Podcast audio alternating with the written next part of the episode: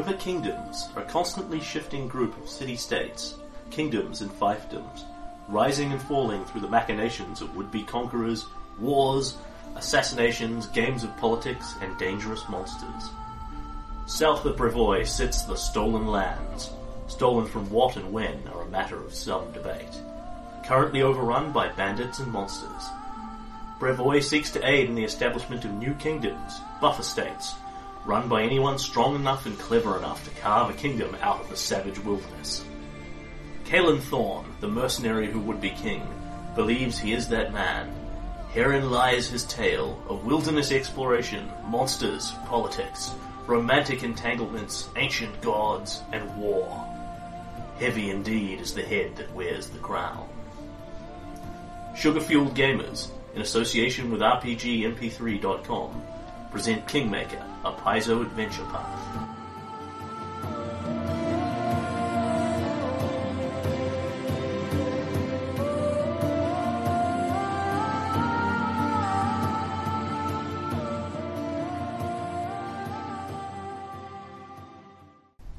A word to our listeners. This game is often interrupted.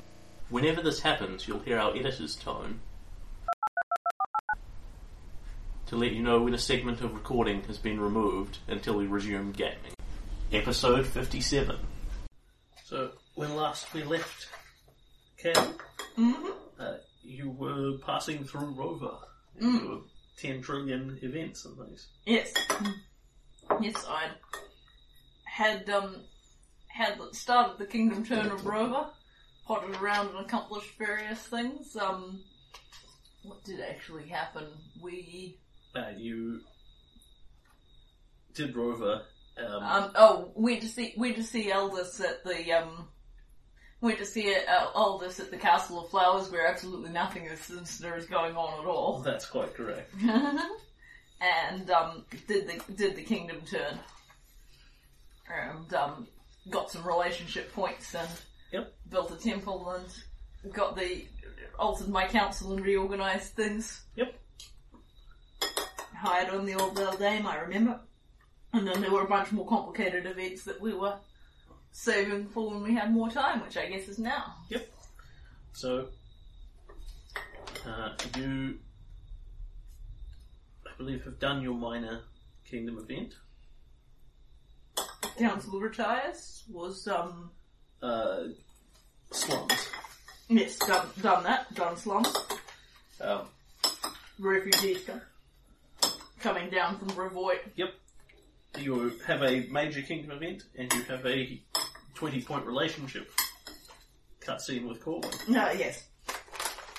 In which, Which is not creepy at all after that Goram creepy Oberon vision about, you know, him coming to kill me soon. uh, you don't have to talk to him. You just click on skip cutscene and just get to the end and get a new ability with no idea how. No, no. Um, but let's let's say that um how this goes down is that Corwin, uh, that Kaelin actually stays away from Corwin for a couple of days. You know, not particularly noticeably. It's just how it happens to fall out, and then you know decides it probably it's probably uh, he's probably got the wrong end of the stick anyway, and ceases avoiding him. At which point something interesting happens. So, in which order dost thou wish? Um, I would be happy to have the major event first, followed by the Corwin thing. That will give Kaelin a bit more um time to um. You will receive a couple of interesting letters that Mm. arrive for you. Um, one of which, both of these just come essentially anonymously by post. You have no method of tracking them. It's it's not quite quite post boxes or anything, but it's essentially you can walk into a courier branch, say I want this taken to Stagthorn, pay them X money, and walk out. Yeah. And Kaelin would have no idea where they've even come from, let alone who they've come from to start with. Um,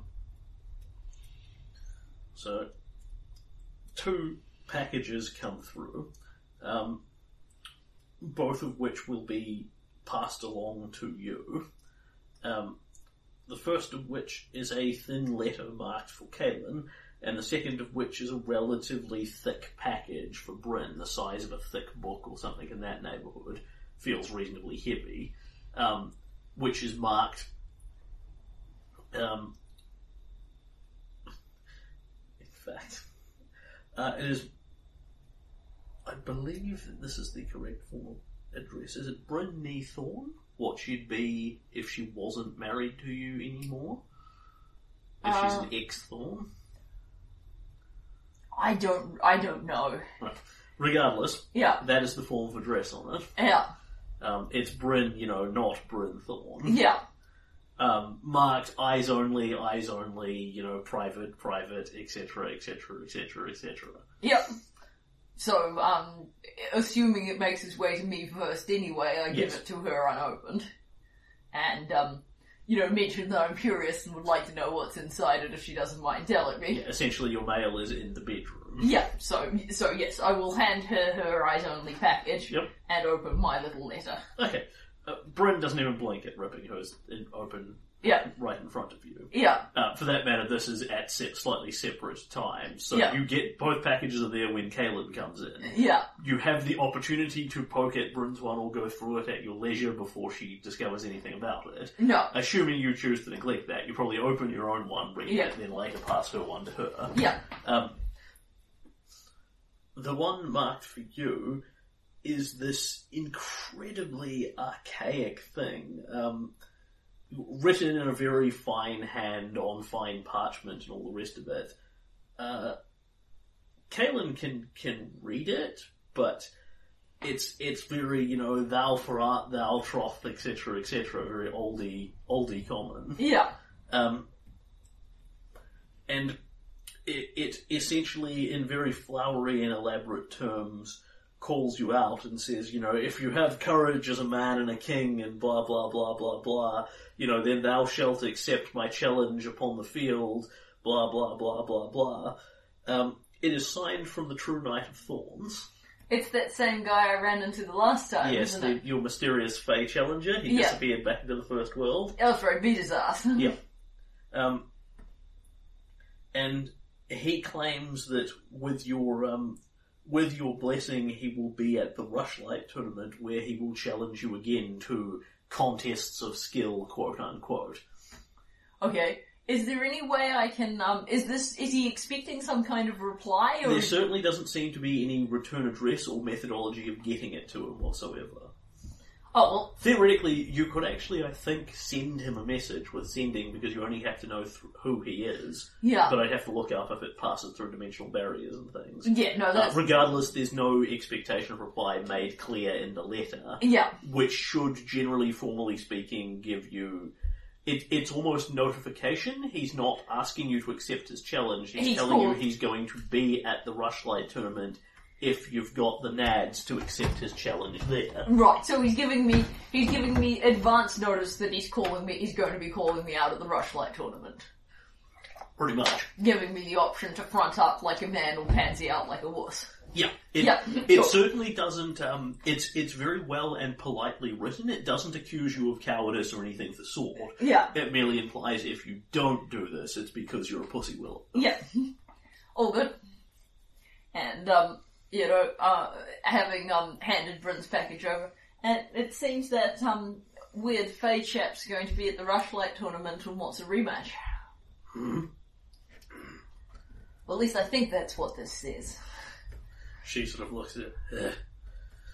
Too many words, definitely Fey. but how can he be at tournament? He would have to be invited. Given what he seemed like the last time, I'm sure he'll find a way.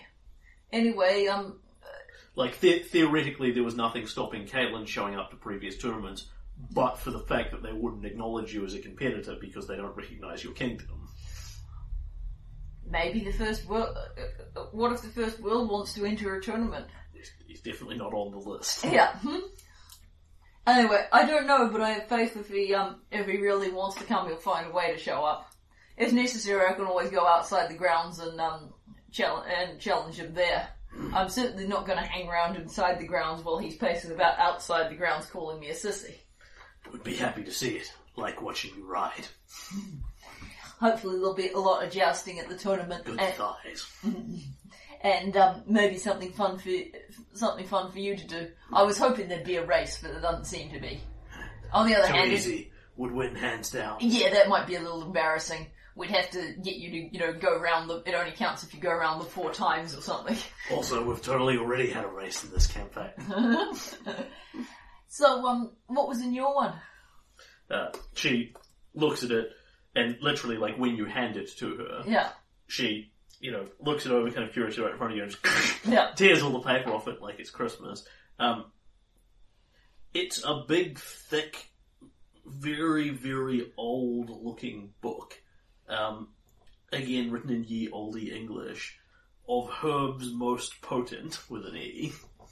Um, and there are actually actually bookmarks in it on specific points. And she kind of looks it over, um, and there is a letter with it. And Bryn reads the letter, looks at you, reads the letter again, looks at you, reads the letter again, rolls it up, and starts flipping through the book to the to the marked pages without answering your question and looking at it. Hmm. Then she looks up at you again. The curiosity is killing me here, love.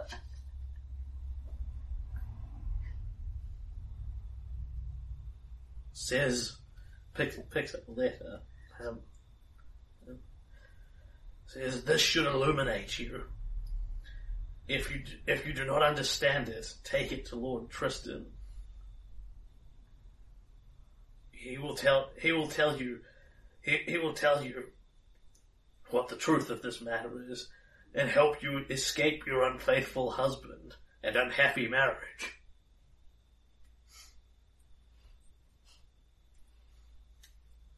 Signed, a friend. Can I take a look at the um at the potions? Uh, yeah, she looks it over. Um, she sort of understands what she's looking at here. She just doesn't quite know what to make sense of it. And you flip, you flip through to them. The book itself is clearly a very old, lo- probably lost tome on herbology, potionology, that sort of thing. Um, the specific marked passages are about moon radishes. Ah, Um, and it's this has been laid out for her reasonably carefully. The book itself has been bookmarked, and in what would probably make Tristan cry, yeah. um, somebody has separately taken a quill and actually marked the relevant passages for Britain.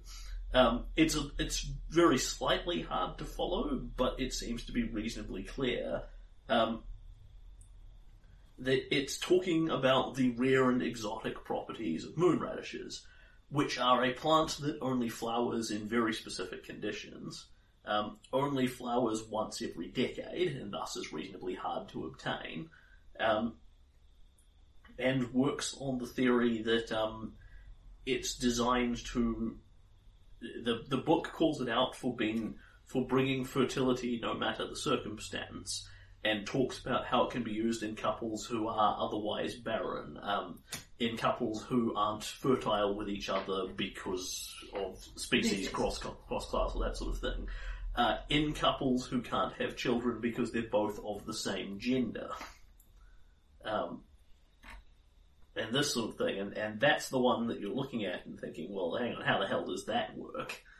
Um, and it says in it that the moon radishes are an uh, based on an ancient magic. Ancient magic uh, are supposed to be vaguely um, empowered by one of Shelyn's heralds to solve a long ago problem of, you know, a barren couple who couldn't conceive and desperately wanted to love children and that sort of thing. Um, but it talks about how the magic that motivates them is powered by an act of love. Um, and looking through this, it seems to indicate that basically what it's about is you give it to a person, you, you give the moon radishes to a person with love in your heart. Um, they eat them in whatever form they're going to, um, and then they have your child. But there's no actual sex required between you because it works on same sex couples as well, where it otherwise wouldn't. Ah.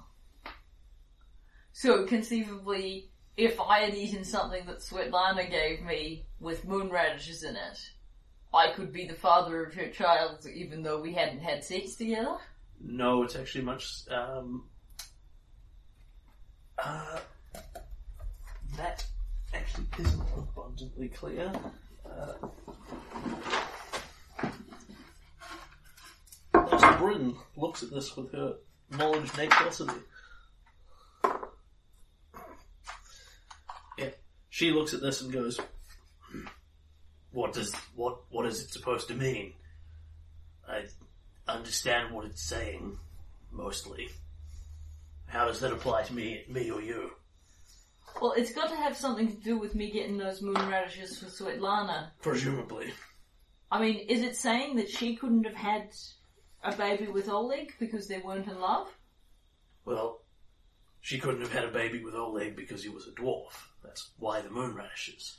Yeah, but I, I don't get what the point is. She shrugs slightly. Sounds like trouble being stirred up to me. Do we want to um get Tristram's advice on it? He can um he knows all about the uh, mess from way back, and he can read the book and work out what it's about. Probably a, probably a thought if someone is sending us hate messages. I He'll be smug about it. But why would anyone think you would ever cheat on me? Stupid. well, love, lots of um lots of women worry about that sort of thing, and you know I've um made my uh, share of blunders in this department. But I'm thinking people don't understand you very well. They um think uh, possibly think you're a bit easier to lead. If I trusted you, why would a note from some anonymous friend make any difference? And if I didn't trust you, why would I need a note from an anonymous friend to think you've been cheating on me? I've had plenty of opportunity to think that already. Sorry, love. She doesn't say mad about it or anything, it's just what it is. It's um.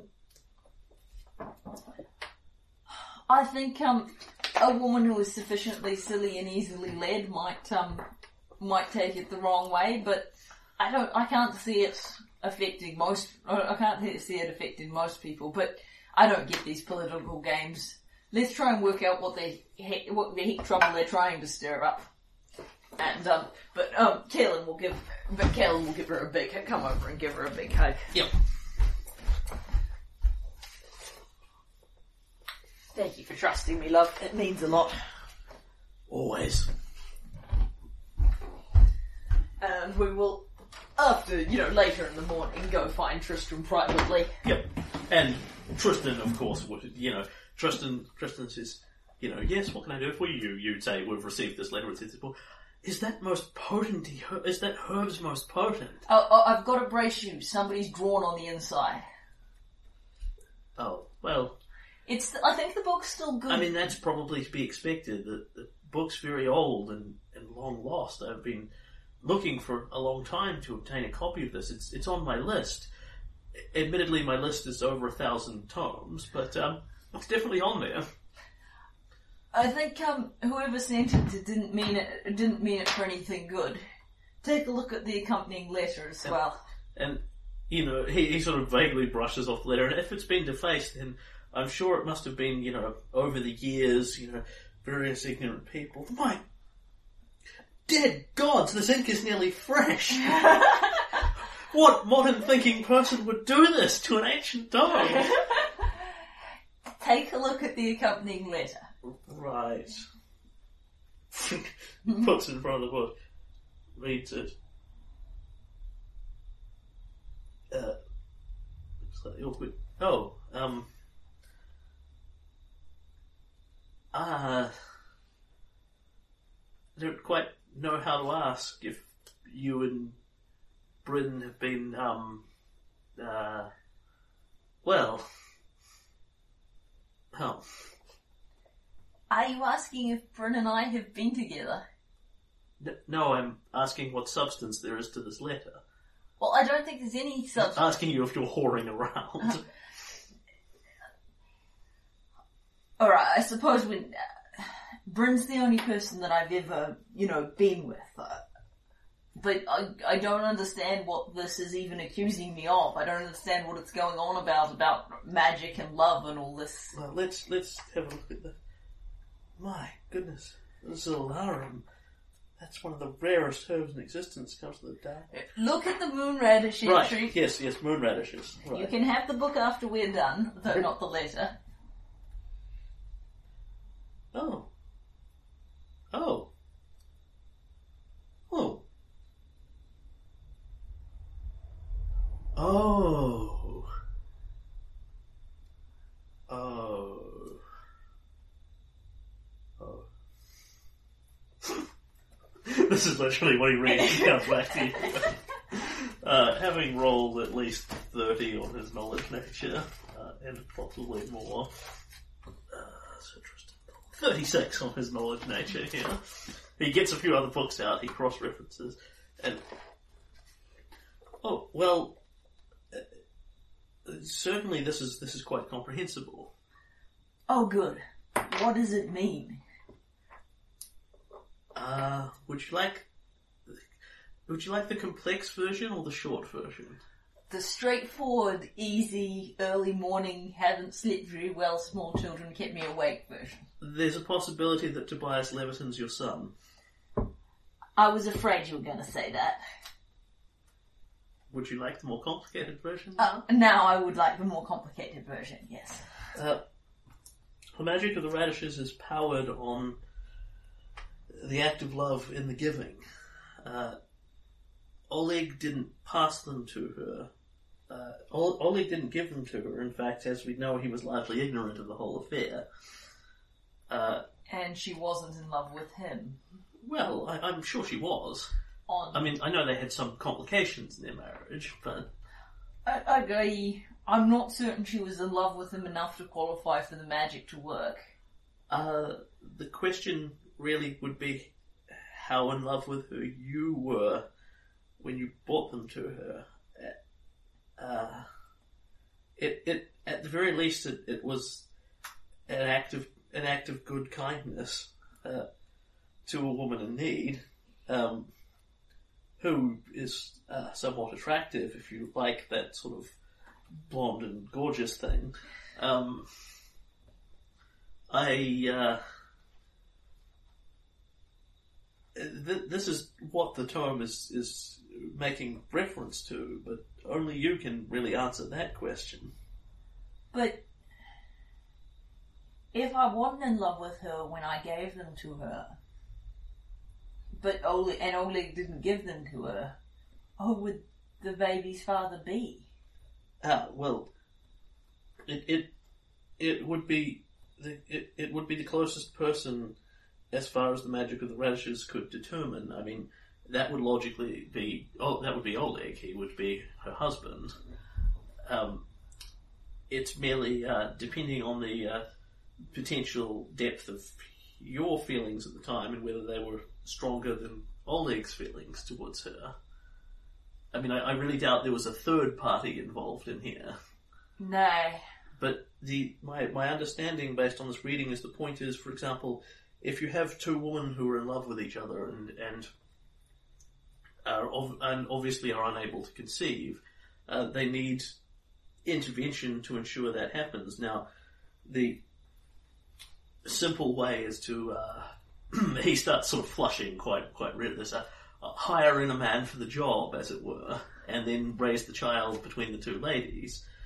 Uh, but there, there are more complex methods. Um, One could get one lady could get moon radishes for the other. yes, and then uh, were they to engage in anything, or if, even if it was a purely chaste affair, and they both had feel, strong enough feelings for each other, but had never uh, indulged them physically, then that could qualify for it. I, I heard of. uh, I've, I've heard, have heard of this kind of thing. I mean, the the Empress of Minkai and her Kazuyo had a child, and they're both women.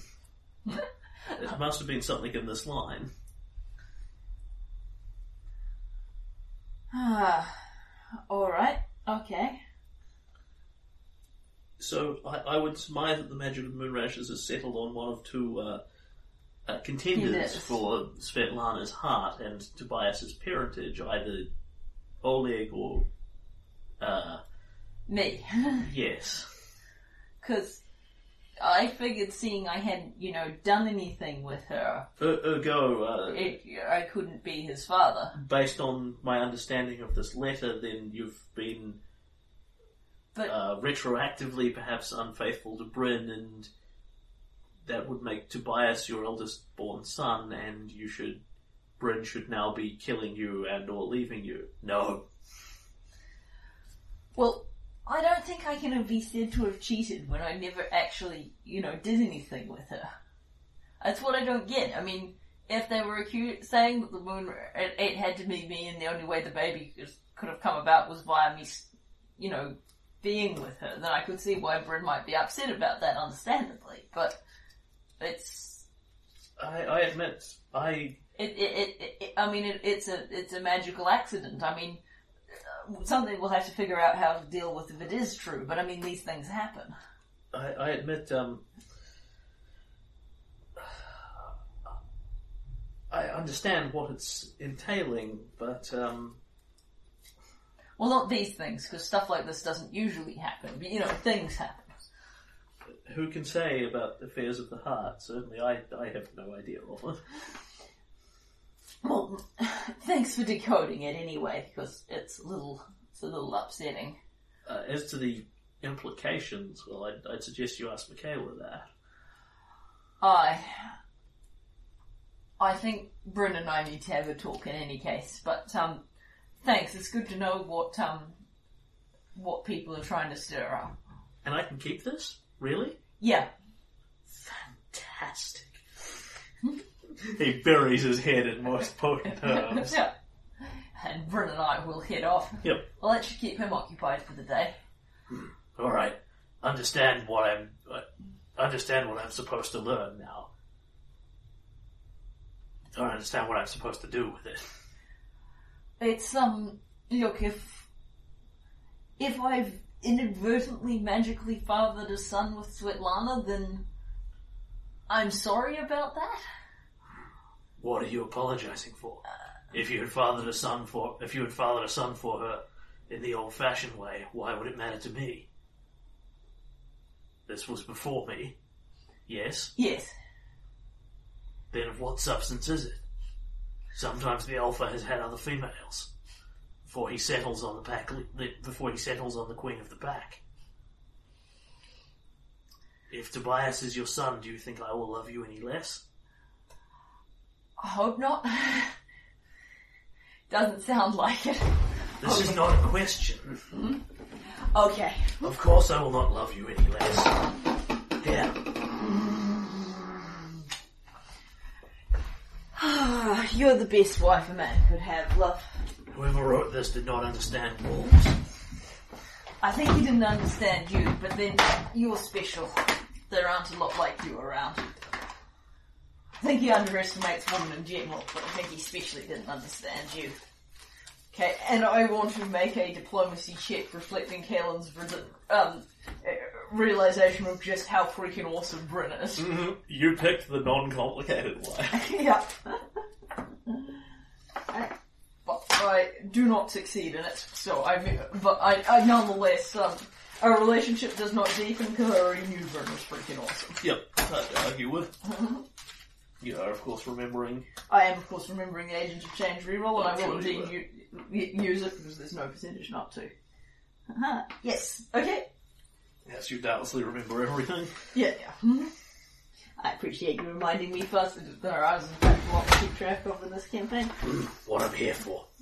Keep you in line. and I gain a point of relationship with Bryn, which um, is pretty much on Kaelin's side. because Kaelin thinks Bryn is awesome, which he already thought, but he thinks it more so now. Yep. Okay. And yes, So you then take this problem to Michaela. uh, later that day. Yeah. Right right now, I think Bryn and I Yeah. go back to our, our, our bedroom and spend some time Uh, together. and you can, in fact, make a sense motive check while you were here. Yes.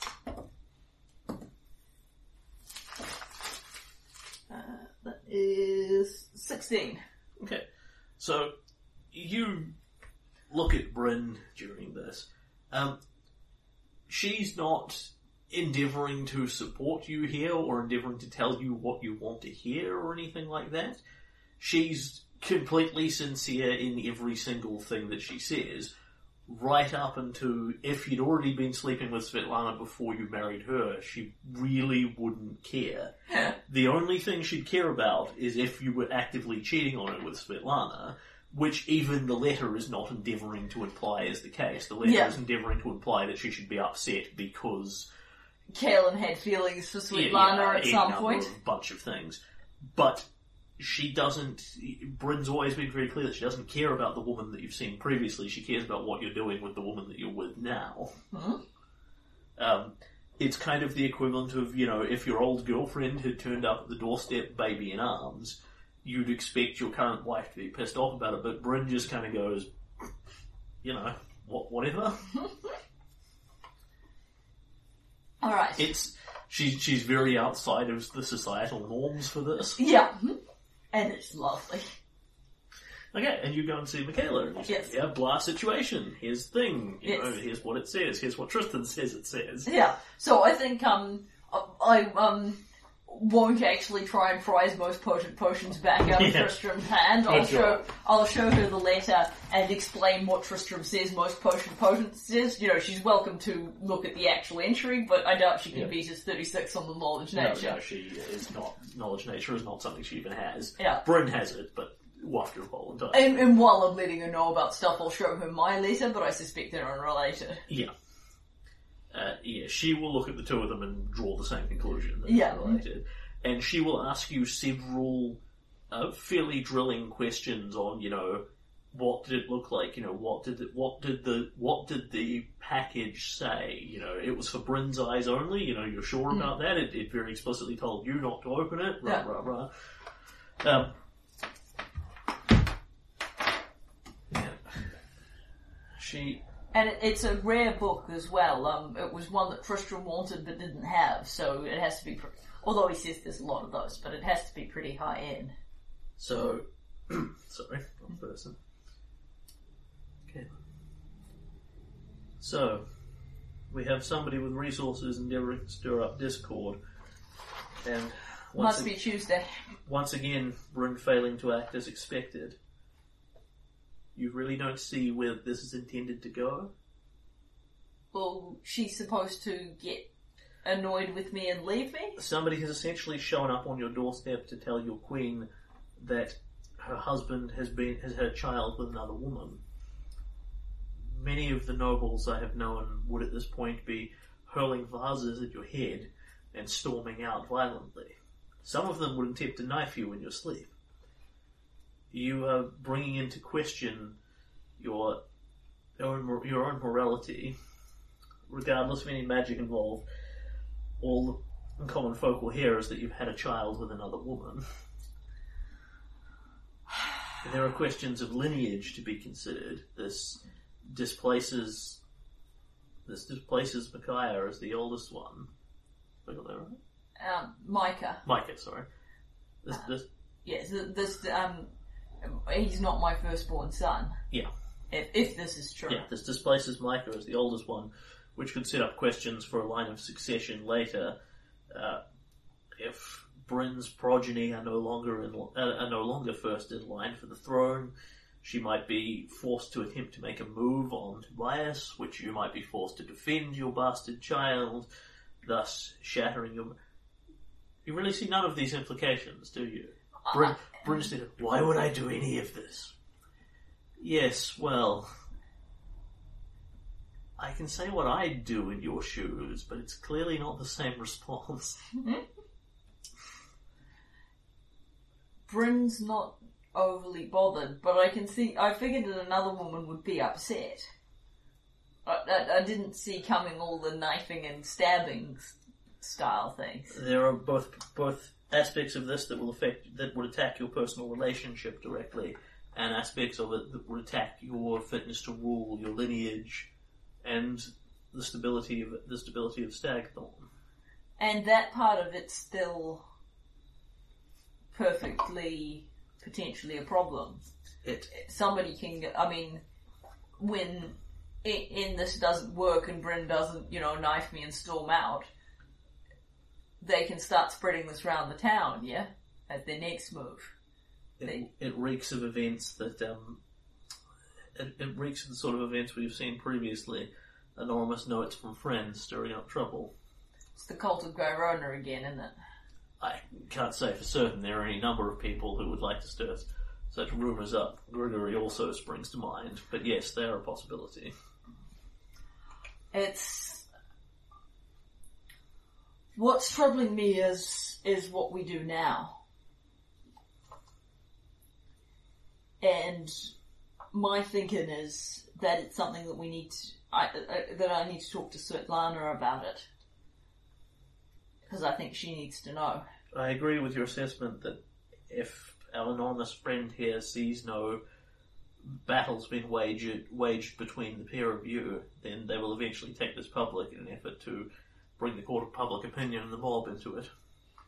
The um, I'm thinking at this point I'll talk it over with Svetlana, but it's my thought that um, there are means we could lay hands on that would answer the question once and for all. Yes, there certainly are, but would we wish to take them? Are you better knowing, or able to maintain deniability?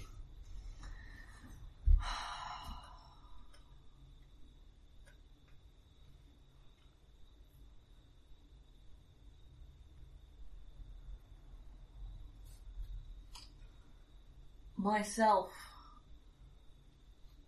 I think the truth is better. At least for what we, to decide what we do next. But we're going to have to come up with, we're going to have to come up with some plan for defending ourselves against this either way. Whether it's true or not, people can say it. Although, it's nothing they haven't already, to a certain extent, it's nothing they already, haven't already said. One of the joys of scandal is that anything less scandalous than the previous one makes little impact. And people have um, been accusing me of being Tobias's father since the lad was born. The um, business with the moon radishes hasn't been widely made public. If it does go public, it's um, arguably a better story than the one stating I just slept uh, uh, slept with Svetlana behind Oleg's back because how else did she have a baby with a dwarf? At least it opens up the possibility that the lad is Oleg's son. And it will get poor Kesten Garess off the hook. Ah, it does seem unfair. Although, um, I'm not entirely certain. There's not, there's none of those rumours that are equally to You've seen credit. you've seen Kesten talk to Svetlana. It wasn't for lack of trying. Yeah. It wasn't fathering children on it. I think, as I think of it, I don't think we need to fear this being made public it, it too badly. The um, if that's the case, but I think I I need to talk it over with Svetlana. I would prefer to talk to her privately, love, but um, I'm okay if you want to come along if it's important to you. No, understand. She'll probably be more open with you. Uh, I'll come talk to you again about it, Michaela, about how we want to spin it. The um, I think the advance warning is a good thing. Our anonymous our anonymous friend here will keep his mouth shut for a while. Um, he's obviously spent a good deal of money acquiring this book and sending this off to us. He'll want to make he'll want to see if he's done the trick before he tries something else. I will say one thing to this. You chose well. I, Said, I know. Okay. And you go off to speak with Svetlana. yes, this is the um, this Kingdom event is the talking to everyone Kingdom event. Yeah, yeah, I, I told you it would be complicated. Yeah. Yeah, no, this was a good choice of the. Kaelin, what can I do for you? Uh, we need to talk quietly, just the two of us, for a little bit. Of course. Dig, dig, dig, dig. Um, I've got some news which may not be easy to hear, Les. Um, Bryn got an anonymous letter this morning. It's, uh, um, came with a, um, very fancy scholarly book that made Tristan wild to see it. It's uh, well, it's about how moon radishes work. She raises both her eyebrows like, and at any point you can't just say I blah. Yeah, it um would seem it's possible to use them to have a child with someone without actually being with them. That cannot be. It would be Apparently, if two, magic. it it is magic. If if two women who love each other, if one of them gets moon radishes for the other one, they sent it to Bryn. I wasn't supposed to look at it, but didn't work out like they hoped. It's they're suggesting I might be Tobias's father. Oh, uh, that's the other thing that Michaela will float to you as well. Because it was sent to Brent for her eyes only, the theory is that she's going to look at it, um, storm off in a huff, and abandon you without telling you what you've done wrong, or stab you in the back where you don't see it coming, or something in that neighbourhood. Yeah, You, her just kind of opening it right in front of you, despite the fact it clearly says, please don't do this. Yeah. Has sort of botched up the plan of it. yeah, but uh, the, whoever this is, is clearly has a ga- master political games master, but they don't get Britain. Yeah. That's because Britain's politics is, are terrible. Yeah, I and I think it's fantastic. They're they're suggesting I might be Tobias's father. I, I see. I, I. That would mean that. Uh, uh, apparently, me bringing you the moon radishes, it is likely either me or Oleg, but Tristram couldn't be sure. Yeah, she will ask you, you know, what did it say, Yeah, blah, blah, blah. I'll and give out. the, I'll give it the info. So it is about love, then? Or at least strong enough feelings? It's I guess the assumption was that they would not be used outside of it. Who would go to the effort and trouble of collecting them for someone they did not care for? And it's it seems that it's about how Oleg was feeling about you versus how I was feeling about you at the time. So And she starts to redden slightly. And, uh, what about what uh, I was thinking at the time? It, was that covered by yeah, the, yeah. So based on Tristan's understanding, there's, there's a couple of things. Um, a, the the moon radishes are um, you know rare, exotic, hard to obtain, and don't keep very well at all. Which means it's very impractical to harvest them and then sell them to you know enormous noble three kingdoms over who wants them. Which generally means the sort of people who are going out getting them are the sort of people who are going to be the ones that use them immediately. yeah, So you don't have a lot of them being passed anonymously from one source to another. You tend to have more like what you've done. You went out and quested for them for Svetlana because she wanted them and asked you for them. Um, and yeah, it's based on your depth of feeling for her versus Oleg's depth of feeling for her, and uh, her feelings come into it as well right. because she's the one taking them from Yeah. you. And she she reddens as she says this. I uh,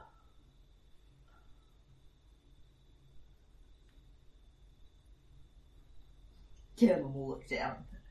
I am going to kill whoever sent this letter to you. Hope you know that. If we track them uh, down, lass, I'll help. I'll, I'll, I'll happily hold them down for you.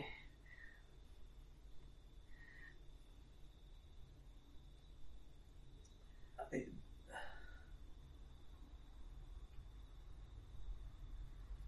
I suppose you need to know things then. I don't think we need to go into all the details of how you were feeling or how I was feeling at the time that you ate them. it's. I don't think we're going to be able to determine it at this stage how it was just from that. I think you can talk of it if it would make it easier for you, but my thinking is we need to be aware it's a possibility. When the lad Yes, it is. She she goes redder again. It is quite certainly a possibility. when the lad turned out so big and strong before we found out what and his fits clutches that Niska had done, I thought of that, that maybe it had gone off He is still thoughts. he is still strong and he still grows fast. It's, I mean, he's a human boy and no mistake, but, and Kaelin gestures at his, you know, slightly point, uh, slightly pointed, But we age faster. if he is of hawkish blood, then he will be inclined to strength and growing quickly. good fighter as well. I, I, I noticed that. It would explain a lot if I had been um rims again. Oh, if, if it's um, if it is true, it's um, it's just as likely. It's just as likely both of our thoughts got us in this mess. Not not not um, it's not all it's not all on you, lass. I didn't have to go get the damn things for you. It's the worst fetch quest ever. You go and get one magic plant for some woman that haunts you for four goddamn bucks. Yeah. Yes, but surely this isn't how it goes. Surely this is all on you. I can show you the page in the book where it says moon radishes. What, PCs can magically imp- accidentally impregnate Svetlana? It's right there in the book. Well, it probably doesn't say that in so many words. But you know, it's it's certainly implied in Moon Radish Soup. Completion gives Svetlana a basket of moon radishes. She will pay you 250 gold for this. I can't remember if she actually did that or if she gave you something else, but um, I can't remember. that's right. that's what it says. Quest giver Lana Leveton at Oleg's Trading Post. Uh-huh. That's where her picture is. Yeah. I I didn't hear the part about the magic impregnating being read out Well, I can't fit every detail to that little side quest bar.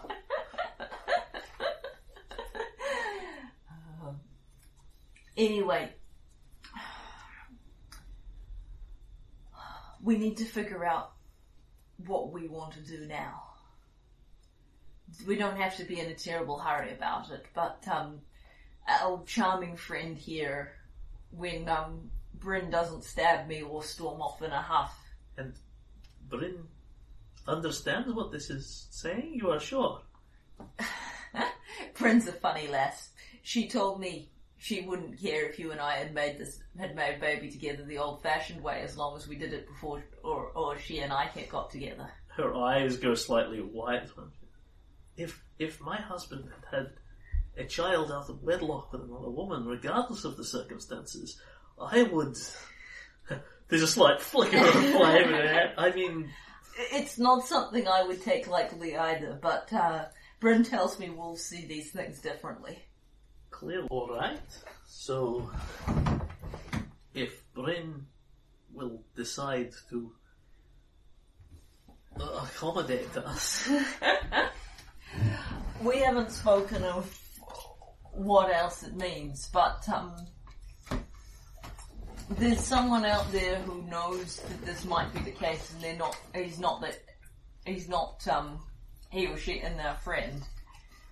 This will likely come out one as soon as you have a secret. You have a possibility for a secret to get revealed. Michaela's thinking in terms of um, keeping our mouths shut about this, not finding out any more about it, burying our heads in the sand. I have to admit, I'm minded to go down. We have to think it over, and we have to do what.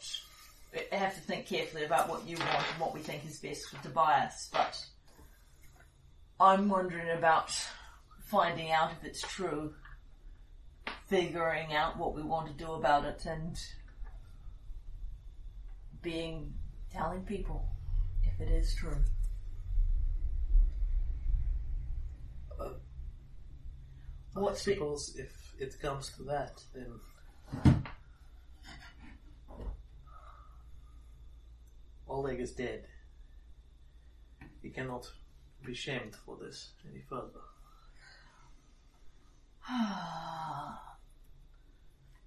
If it will, if it will help you, then I think what we have to think most about is what what matters to Tobias, what will matter to him. I imagine that he will be terribly confused by it, but I have come to understand from having a child, and whatever else, I am hoping we can all agree that he is my child, I, th- I think we can be fairly safe on that one. that children will accept whatever world is given to them. It is Oleg was his father, and he knows this, regardless of anything else. It would not be so different if we had uh, adopted him from an orphanage. I would still be his mother, Oleg would still be his father. Blood does not is not the beginning and the end of all things. It's a good Family can be more than those who are just rela- related to each other. That is true enough. That's another that's another way to look at it, not necessarily a bad one. You were his mother, Oleg is was his father. Whatever whether or not whatever happened with the weird magic, that's how it played out in, with the people, with the relationships. In truth, you have been as much a father to him as Oleg has. I I wanted to I want to be there for him. It's I, it's important to me seeing Oleg didn't get the chance.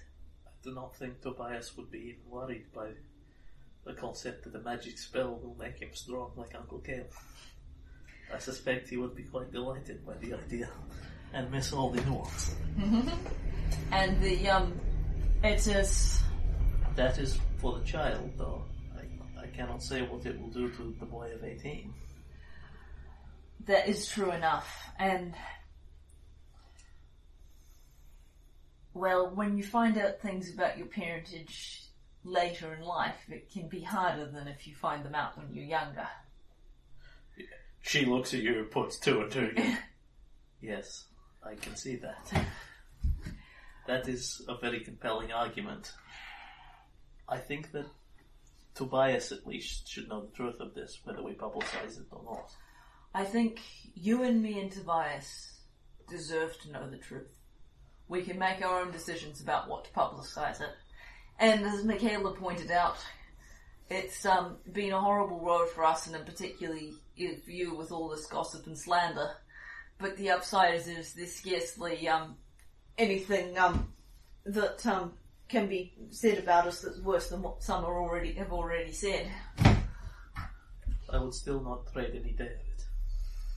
Really, lass? Always. I. My life is far more confusing now than I would have ever thought possible, but I am not that shopkeeper's wife anymore, and I do not regret that. This is, if not the life I would have chosen, it is the life I would have chosen if I had known where it would lead. It's good to hear you say that. I could wish I'd bring you at least less complicated, less painful times. It never quite seems to work out that way, but at least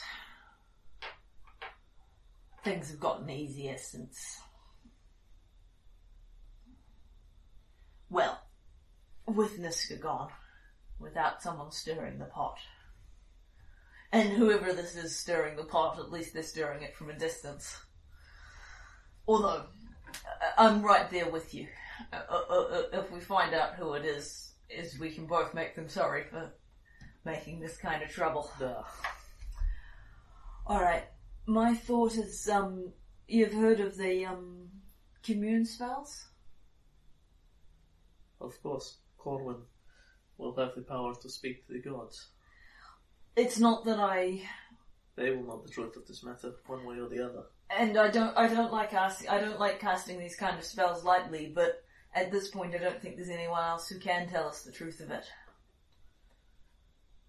I would like to be there. Absolutely. Thank you. The there is um the spell's quite a few questions.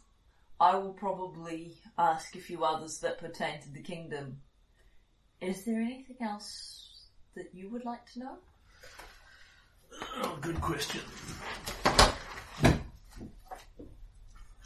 She will take a quick goggly at her player's handbook at Commune. Uh, so, uh, not actually knowing this because uh, spellcraft. Oh, actually, spellcraft is something she put ranks into now. Okay, yes. So she has an idea how Commune works.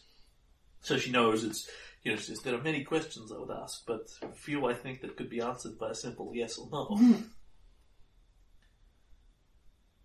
um, For starters, it's going to take um, potentially two questions to um, Straighten out this one at a minimum yeah. Because I, I can't yeah ask and who if, you, is if, you get, if you get, is Kaelin the father? No. Is Oleg the father? No. Ha! is Kesten Garess the father? I have to think about what I want to know. How many questions is it? It's the standard it, as a scroll. It's Uh, it's, it's not a scroll. oh, Colin can cast Assuming it. you can wait till tomorrow, and there's Yeah. no given reason that you can't. Yeah, yeah, yeah. Corwin can cast it right now. Uh, okay, that will give you ten questions. Okay, cool.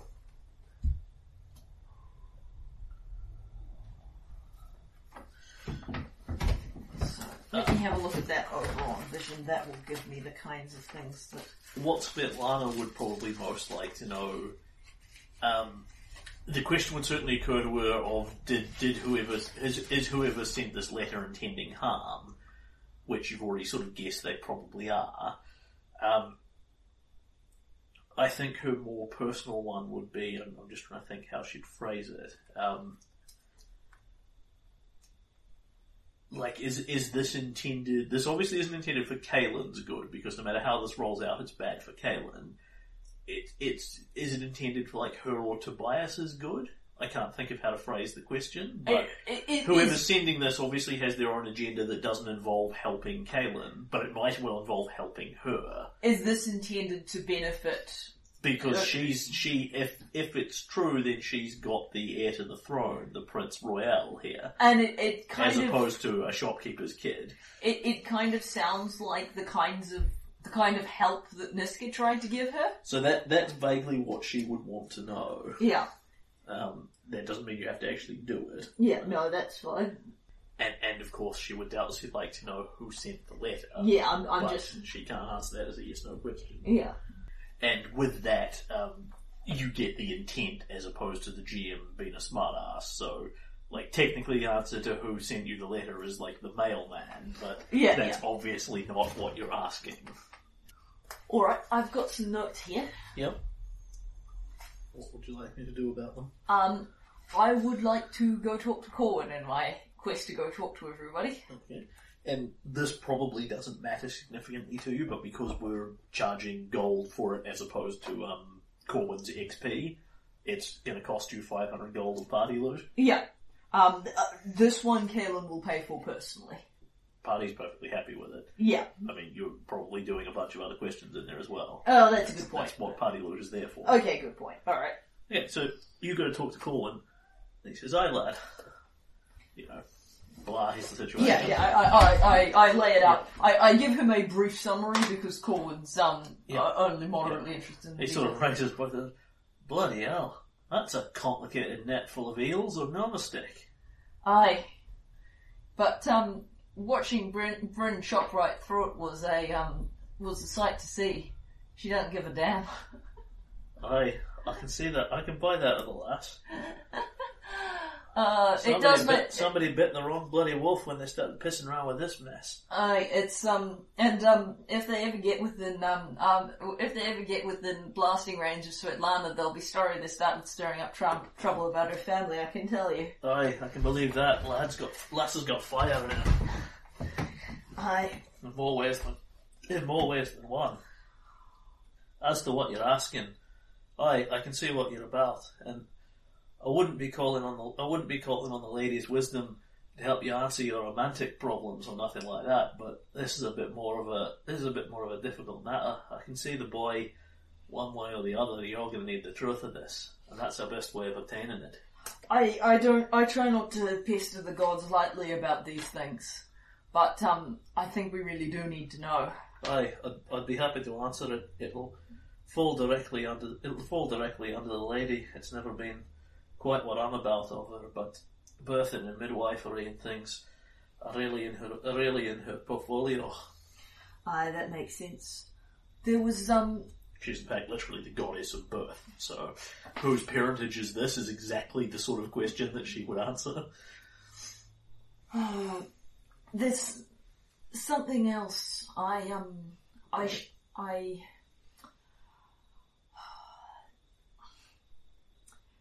I don't know if I've spoken to you of it much, but um, I see things sometimes. The um, it's a gift of the Fey, the kind you don't get to return.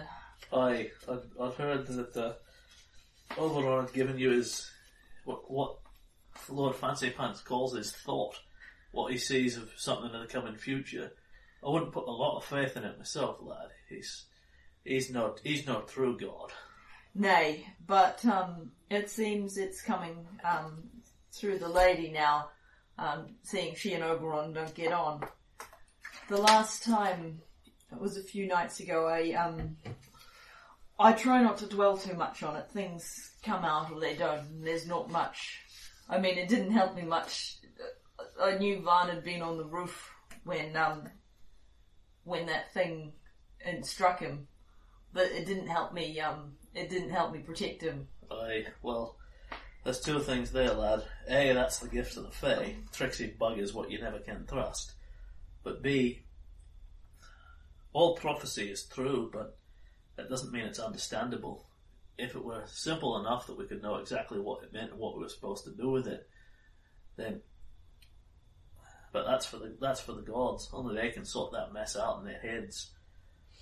What you know is almost certainly true in some way or another, but that doesn't mean it'll give you the information to act on it.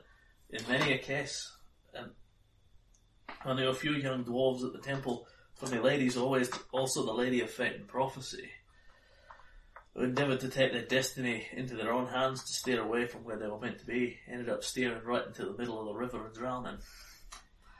Just like that, just like the fate they'd been trying to avoid. It's um, I'll try. I'm trying not to dwell on it, but um, What's eating you? I saw things going bad between us. Real Aye. bad, real bad. I, Well, don't talk like a politician, lad. What do you mean? you said you wished you'd never met me, and you tried to kill me. Ah. He he goes quite quiet, and you get a sense motive check immediately. Ooh, Corwin with the bluff skill. I failed my sense, and I rolled really crap on the sense motive. That's an eight. Yeah. He looks very carefully neutral on this. Like he's he's really trying against his nature to, to school his face and, and remain blank at this. Huh? It's, um, you said I changed fate for the worse. Blank face. Look, it's, I- I don't want to go around acting, I don't want to drown, I don't want to stare into the middle of the river and drown, but if you see me going down a path that's going to make things go bad for you, tell me before, tell me before it's too late, I? That's such a perfect segue for his 20 pointer.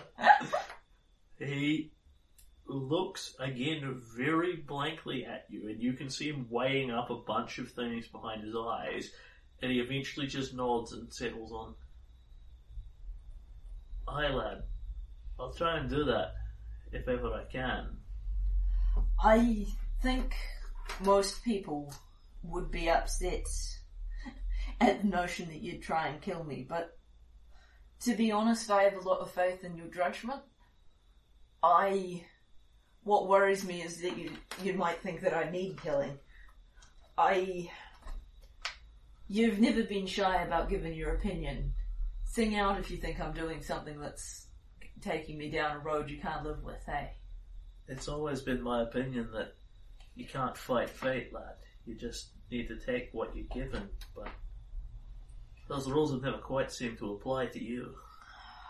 I I don't think any of this, uh, whatever might apply about the destiny that the lady sees for us, I don't think it applies to what what I see from the Fey. The the um the lady and Oberon both told me they're just possibilities. Some of them don't turn out quite the way you'd think.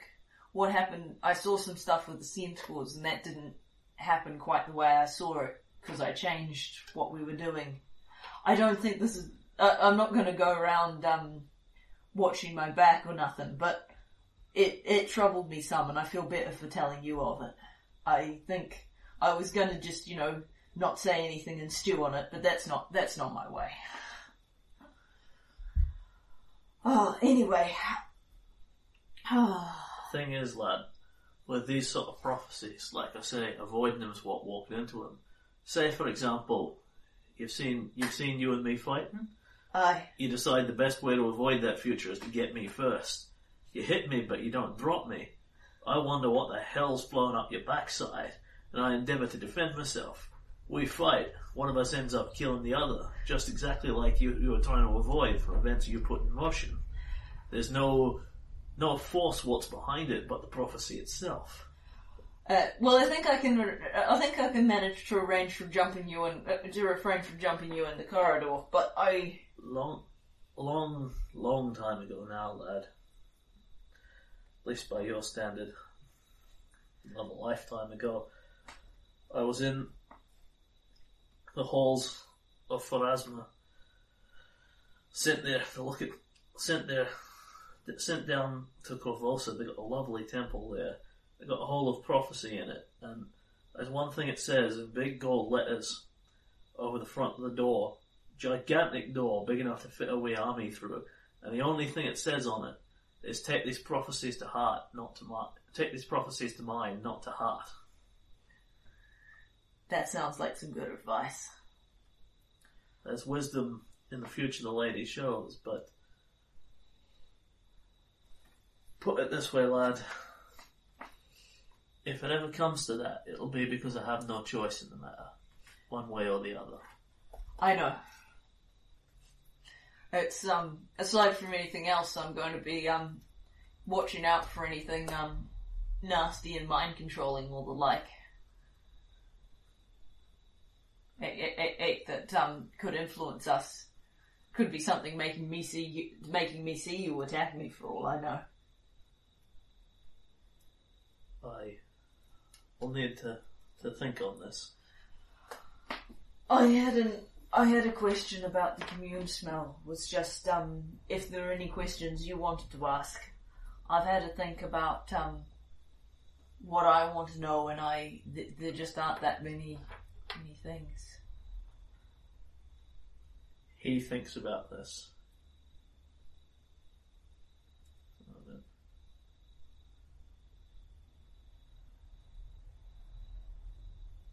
I I can think of one. I could answer it myself, I suppose, but there's no way to be using the lady's power. Ask her if Silver Tongue is dead. Just that. And ask me no more of it. She'll know what I mean. Aye.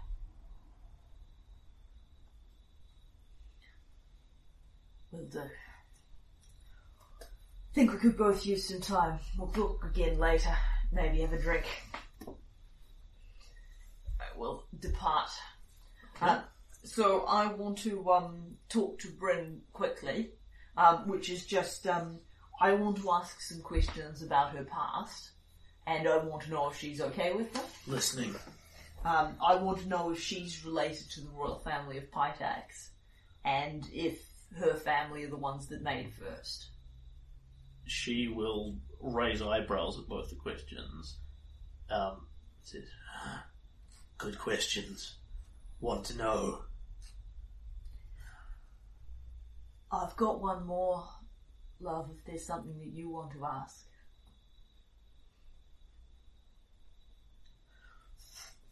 Sense motive.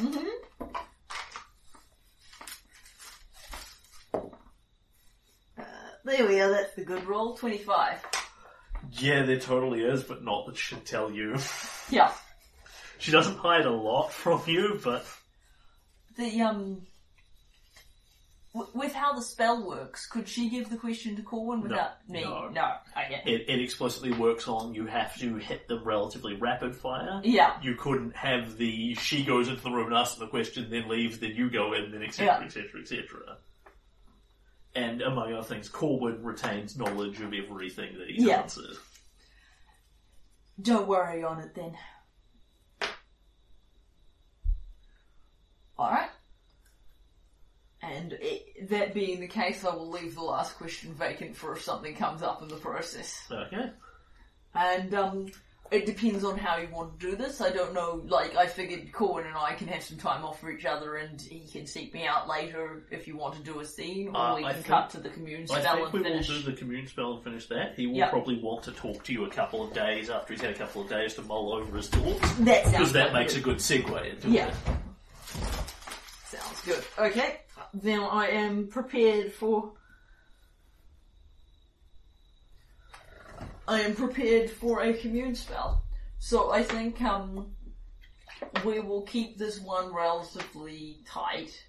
Um, given that we're bringing Svetlana on this, this is going to be me, Bryn, Bryn, Corwin, Svetlana. Svetlana, and Corwin. Yep.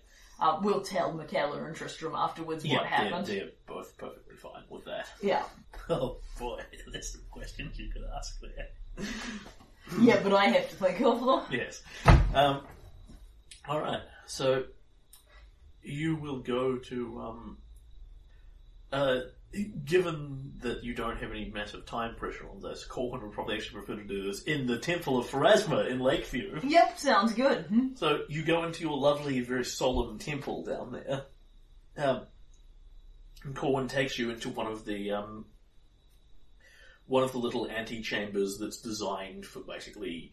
It's not quite the priest take confession; they're like counselling rooms, effectively. Yeah. So the priests can can aid the community in whatever fashion they need.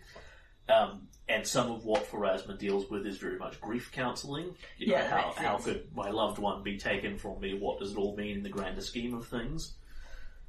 And Corwin takes you in, and he sits down hastily at the ta- he sits down at the table, uh, and he gets out some what looks like vaguely liquid silver, and he begins to paint down across the table, flowing towards him a river, and then places his finger stands on the opposite side of the table from you, places his finger down here, and then he says, Pharasma, Lady, Goddess, Lady of Graves, Reader of Fate, Giver of Destinies, we come before ye, ignorant and, and in want. Answer our questions. Give us the wisdom that we may find what fates are supposed to befall us. We call upon you, lady. We call upon your wisdom. Answer. I am listening. And his eyes go blank, and he walks down the side of the table and floats his finger part way up the river, filling it in with silver as he does so.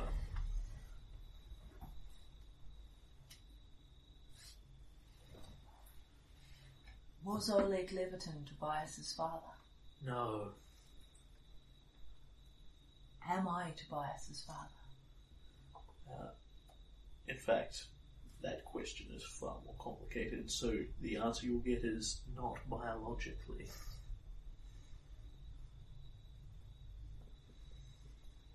Am I Tobias's but am I Tobias's birth father? Biologically, yes.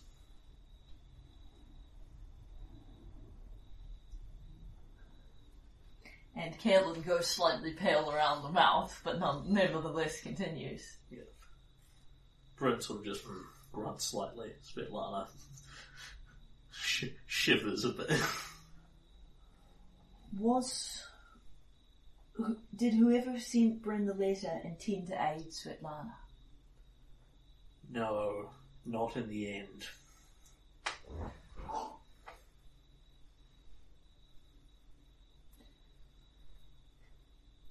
Is the ch- Church of Gyronna behind sending the letter? Yes.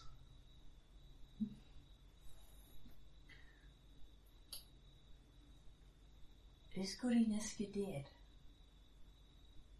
Not anymore.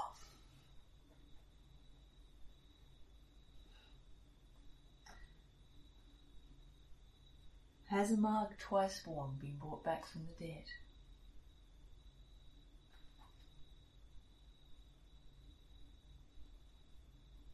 In a manner of speaking.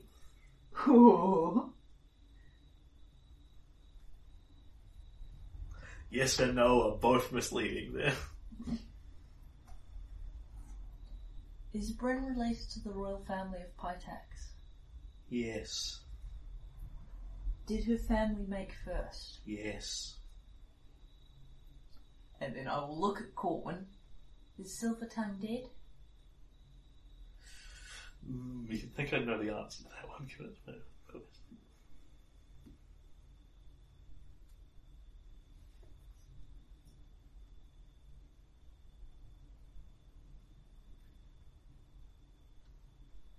His destiny has ended.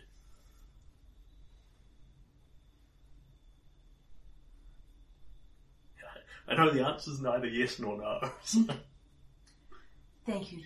Thank you for your wisdom, lady. That's ten. it is. I believe so. I thought you had one spare. Uh, I didn't need to ask if the King of Pitax is behind sending the letter Right. because I got the Because the answer. Church of Gyronna is behind sending out. Yes, Yes. fair enough. Yeah, you may have another if you. Um, I, I have one more. yes. Oh, Well, okay. good. No, is, is that sorry? You've used all ten. I've used 10 at the, this, uh, hang on, 1, 2, 3, 4, 5, 6, 7, 8, 9. Oh, no, I haven't. Yeah, because you didn't ask number ten. Ah, yes. Um, no, I already know the answer to that. Um,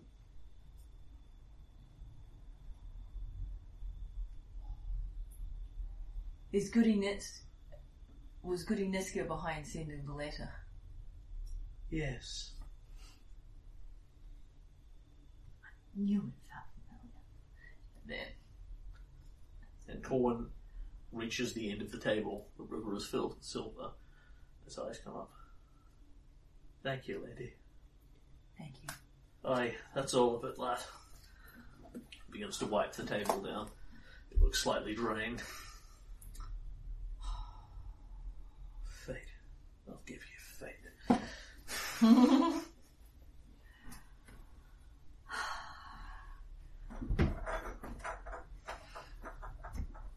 Well, that's a pile of troubling news and no mistake. If there's, Niska! one, if there's one thing I thought I'd accomplished, it was taking her out. Niska. And both women clench their hands. Well, I think it's safe money. She's not going to be anywhere I can rectify my error in not killing her hard enough the first time. I think Where I is she? Surely we can ask. And she looks at Corwin, and Corwin just sort of shakes his head. uh, It doesn't work like that, lass. I think I know. I don't know where she is, but I think I know what she's doing. They're going to make war on the kingdom. They're bringing a man twice born back, or they've already brought him back. What we have this time. She's not going to hang around in our little villages and make trouble. She's got something bigger in mind. Chaos, discord, and its ultimate expression, war. We'll warn the council about this part at any rate, but I don't think. I think she's got the sense to realise she can't face any of us personally in combat. That didn't work out so well for her the last time. Although it would give something to know how they brought her back. Perhaps I should have burnt the body. It didn't occur to me at the time. There are powerful enough spells. I mean, we hacked her to pieces and burnt. We hacked her to pieces and buried her. What was left of her? I mean, she was half chaos, chaos Yeah. ooze at that time. Aye, perhaps we should have burnt the body. Uh, and in fact, it's actually possible that Bryn knows this. She's the only person theoretically capable of spotting this.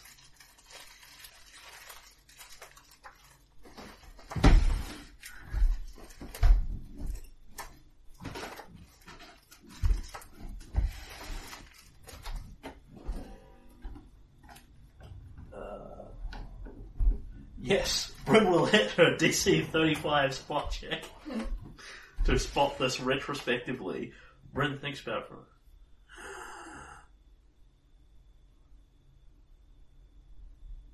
She was missing her finger. Oh, uh, Beyond the littlest finger, beyond the knuckle. And Svetlana sort of thinks about this for, uh, yes, for some considerable time.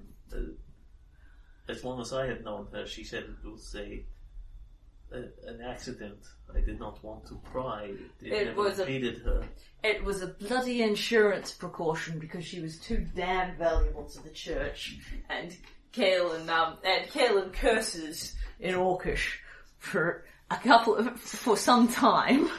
Meaning that had she, say, left that finger with somebody capable of casting resurrection, They didn't need to go find the body. no, True resurrection is you don't need any part of the body. True resurrection is just go Niska back now, But but resurrection, you need to be a 17th level caster. But resurrection isn't quite that extreme, and you only need a small part of the body. Yeah, so relative degrees, Raise Dead, um, you would think she already didn't qualify for, if only for the fact that she was mostly goop. Um, it, um,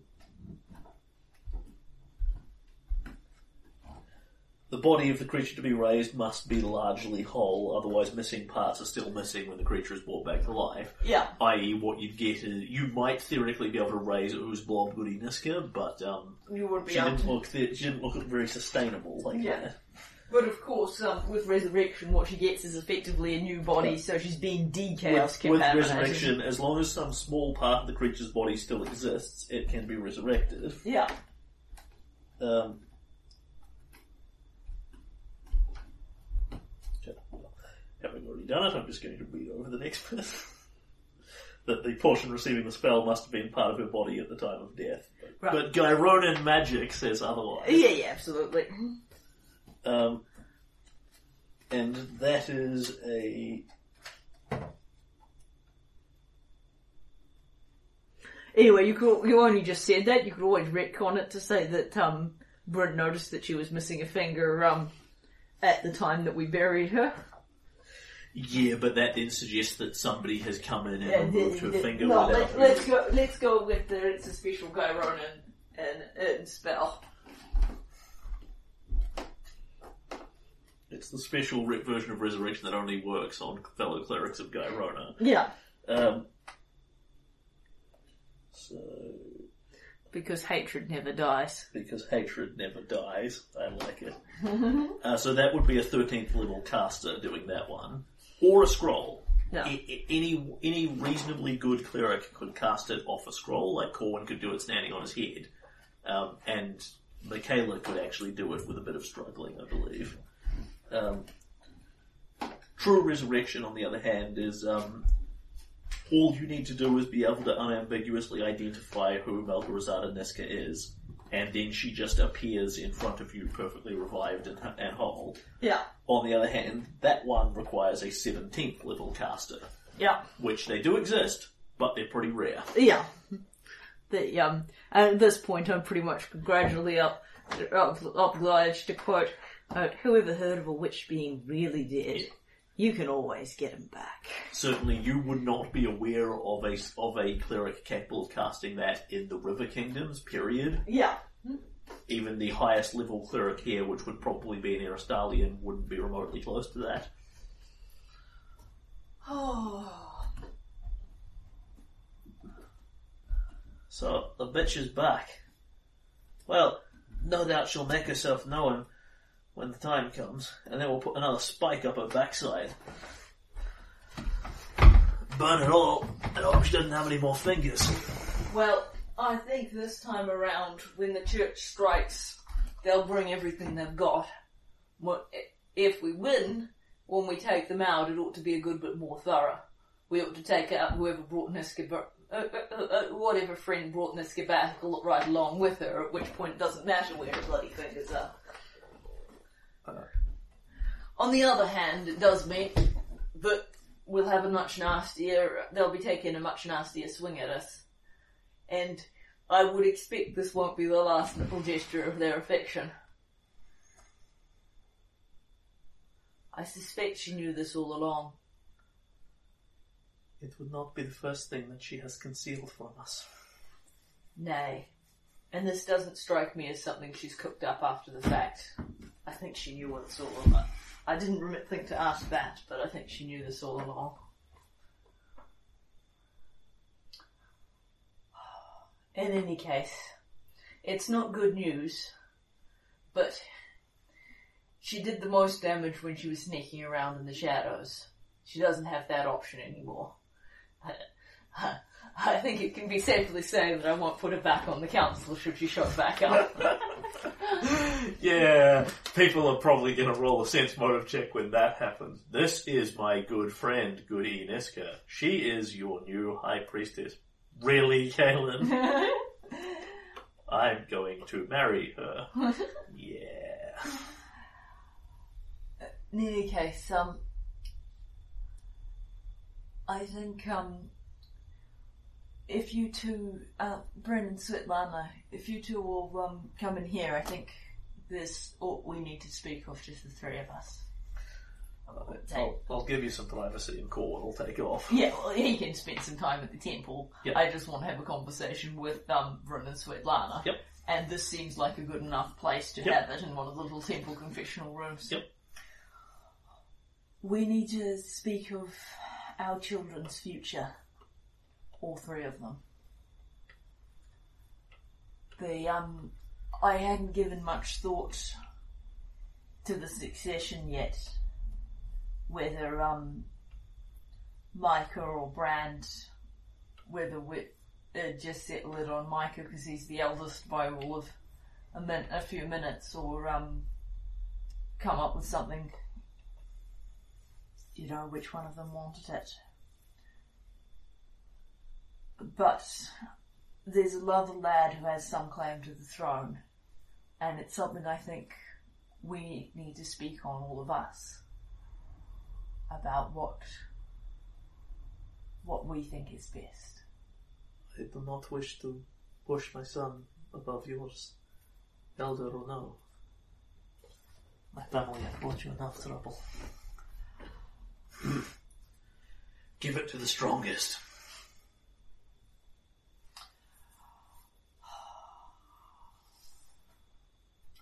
I think, thinking on it, that you've got a, that you've got not a bad idea there. We don't. wh- What we set up now is going to be what Stagthorn has to live with. I'm not certain the eldest is always the best choice in these things. What we need to do is have a chat with the others about precedents and the like. But the other, so we'll we'll sort that we'll sort that out out out with the rest of them. But the other question is will be, and then the other question will be whether I acknowledge Tobias as my son. And I think it's true enough what Svetlana said that um, Oleg Oleg was the one who he who he knew as the father for the time that they had together. I think we'll want to um, speak to Michaela of this, but for myself, I would like to tell him privately the truth. Maybe not now, maybe when he's a little older and can understand it. I'm not certain this is something that the kingdom needs to know. But I'd want to know what your thoughts are, both of you, because you both have a stake in this. I believe, however, that we have already assessed that the kingdom will be told, one way or another. If our only choice is that we tell them or they hear it from another, better they hear it from us first. Aye, that's true enough. I haven't gone into the whole mess with the moon radishes too much, even though it's um been no friend to your good name, lass. Because um I thought it was too complicated to get into when you're telling every every person in the kingdom. But I think it's something that we might have to explain if we are go- we might have to try and explain if we are going to tell them. Doubtlessly, we should speak to Michaela about the the various political fallout of this. Aye. Does that sit well enough with you, love? No problems here. If Tobias, Tobias is Tobias is of strong blood on both sides. If he is brother to my if he is brother to my cubs, then he is brother to my cubs. Hmm. They will grow together and keep each other strong. Whether he is mine or yours makes no difference to me. The kingdom is our pack. And Svetlana again looks at her kind of speculatively like, I don't get you. and I will give Brent a hug. Aye, that's a smart way of looking at it. Alright, let's get back to Elchrist. We've got some more conversations to have. Did I help us? Yeah. You haul a bunch of people together and a bunch of conversations Yeah. So um, I want to I want to um talk to Michaela Yeah. about a couple of things. And then I want to talk to the council generally. Uh, I want Tristan first while he's briefly in my head. Okay. Um, you go and ask him, you know, how could this be that, that Goody Niska could, could still be alive? What do you know about magic spells that could do this, this sort of thing? Yeah. He says, oh, no, no, no, that's, that's not possible. I mean, only the truest of resurrection could bring her back, um, with nothing left of her. And cutting a finger off may seem like a clever precaution, but it's, it's the link with the living body that is, that is what matters. The spell has to recognize it as a part of her. I mean, uh, uh, for it to work preemptively would suggest that whenever she'd cut off her finger, she was still the same person that she was towards the point of her death. I mean, for that to be true, she would have to be somebody who who didn't change her her personality, her wants, her desires. I mean, she'd have to be someone so consumed and so so bitter and dried up and unable to feel any new emotion or joy or anything that would change her outlook on life that she'd remain the same person when she was when she cut off her finger. I mean, nobody's so bitter and twisted that they could never grow as. Oh, I suppose it's possible if they'd taken it in some sort of ceremony, uh, possibly even when she was uh, consecrated or given to Gyronna or ascended in amongst the Black Sisters or something in that neighborhood.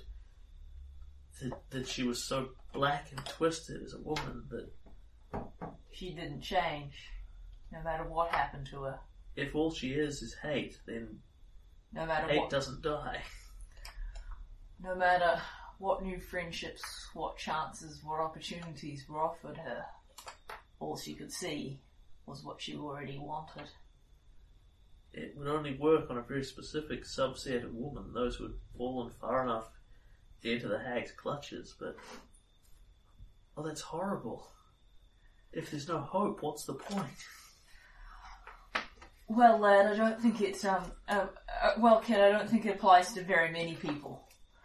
I I haven't met a lot of others like her. That's for damn sure. Yep, that's how it works. It works on black sisters. No Yeah. one lesser in the cult. Black Black sisters. You've got to be fallen pretty damn far before there's absolutely no way back out. Yeah. Because it, it, once you hit the point of being a black sister, you literally spread hatred for the sake of spreading Spreading hatred. hatred. It's a completely, it, from a certain point of view, it's completely pointless. And the um the, conce- the the conception I like is um you know there were a lot of things she could have done with Svetlana's friendship and Kaelin's Yeah. trust other than destroy the kingdom. Yep, but she didn't. But n- not only didn't she couldn't. Yep. Even though this was you know potentially a chance to do something, this was potentially the chance she needed all along. By the time it turned up, Goody Niska is your villain that is beyond redemption. yeah. That's cool. I, I, I don't think there's going to be a lot of people swinging to Rashima the second time around. I think she's she's burnt her bridges with us pretty solidly. Okay, so Yeah, I just wanted to get that out. Yeah. I still remembered it. no, that's cool. You have the Kayla. So it's true. Ah. I I am his father. How did Svetlana take this? She's upset. I bet.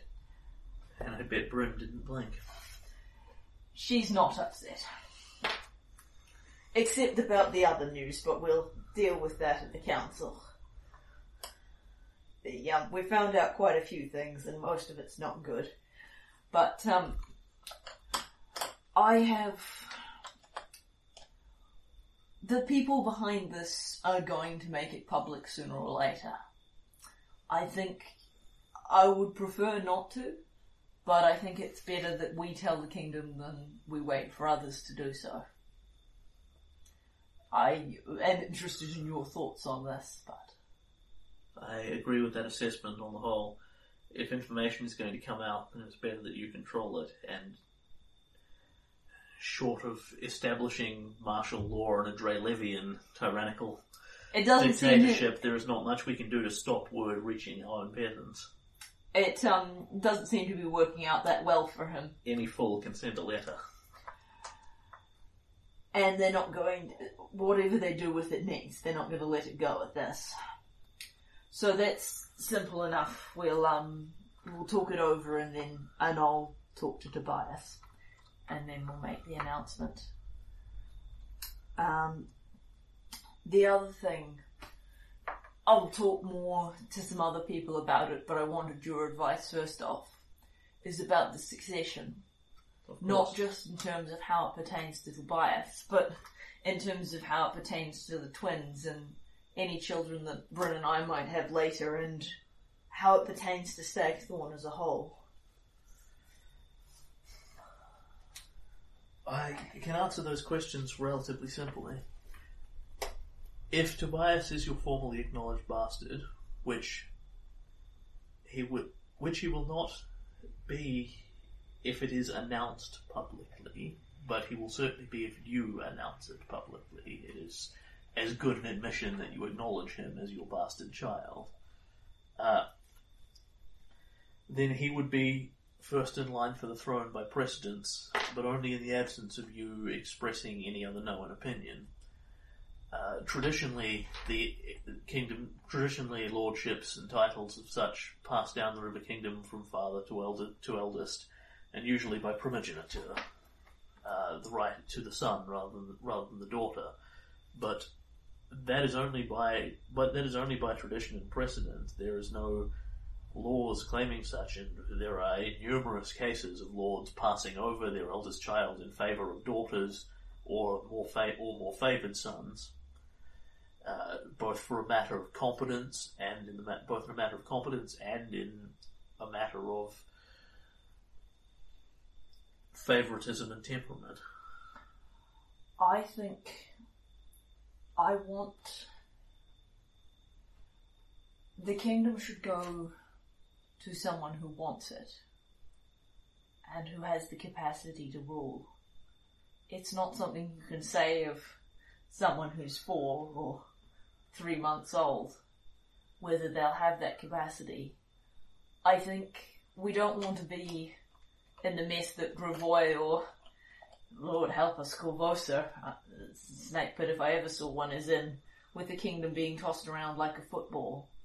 But we don't, I, I'm not very keen on it always passes to the son, even if there's a better daughter, uh, even if there's a wiser daughter, or it always passes to the eldest, even if he wants no part of it, as a as a precedent. When when there's other choices, I would like. I don't know if this council this thing about councillors getting brought back by a vote will be remembered as a smart move of mine or one of the daftest ideas as if I ever had. But, hmm. we, but we've got to set up these traditions thinking not just of our generation but of the generations to come. And it's already stopped me making one big mistake. I would like this tradition to be something that offers space for talent, but still has a clear path so that we don't that we have a solution if more than one person is interested in throne. I think this is something that I'd like to talk about with the full council, By all means. but I think that I think this is I've and I I have some other news for them as well. To the council mobile. Yep. So, I have some news and some worse news. We um received an anonymous letter. Well, Bryn received an anonymous letter, um, which she was told not to pass on to me, and not being very good at following instructions, she did pass it on to me. Wrapped up in simple language, it contains an allegation that um, Tobias is my son. As it turns out, Mutter, mutter, mutter, mutter. Yep. the um, that's not entirely untrue, and I will, Mutter, mutter, mutter, mutter, I will explain about the moo, moo radishes very, very briefly. Can I have your council list? That's not up to date. Yes, absolutely. I will update it. I'm just You are absolutely fine and wonderful and precious. keeping care of sheep as well. Huh. Says Athros. Magic radishes. Who knew? He didn't even get the fun bit. Svetlana glares across the table and he sort of catches it and uh, swallows it slightly and shrugs vaguely apologetically. Um, that's news and will no doubt call a bit of, cause a bit of riot and rumpus. But that's not the bad part.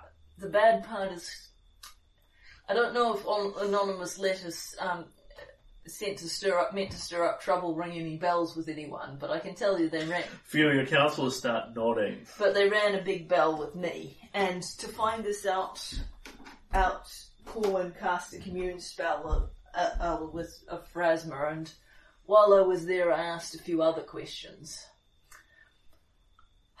Niska sent the letter. There's a lot of muttering at this, um, and the old beldame looks sharply up at you. Before or after she died? After. Son of a bitch! You hear from Ackles. A, a string of blue mutterings in Draconic from Chief Sootscale. The, the old beldame merely scratches her wart and looks displeased.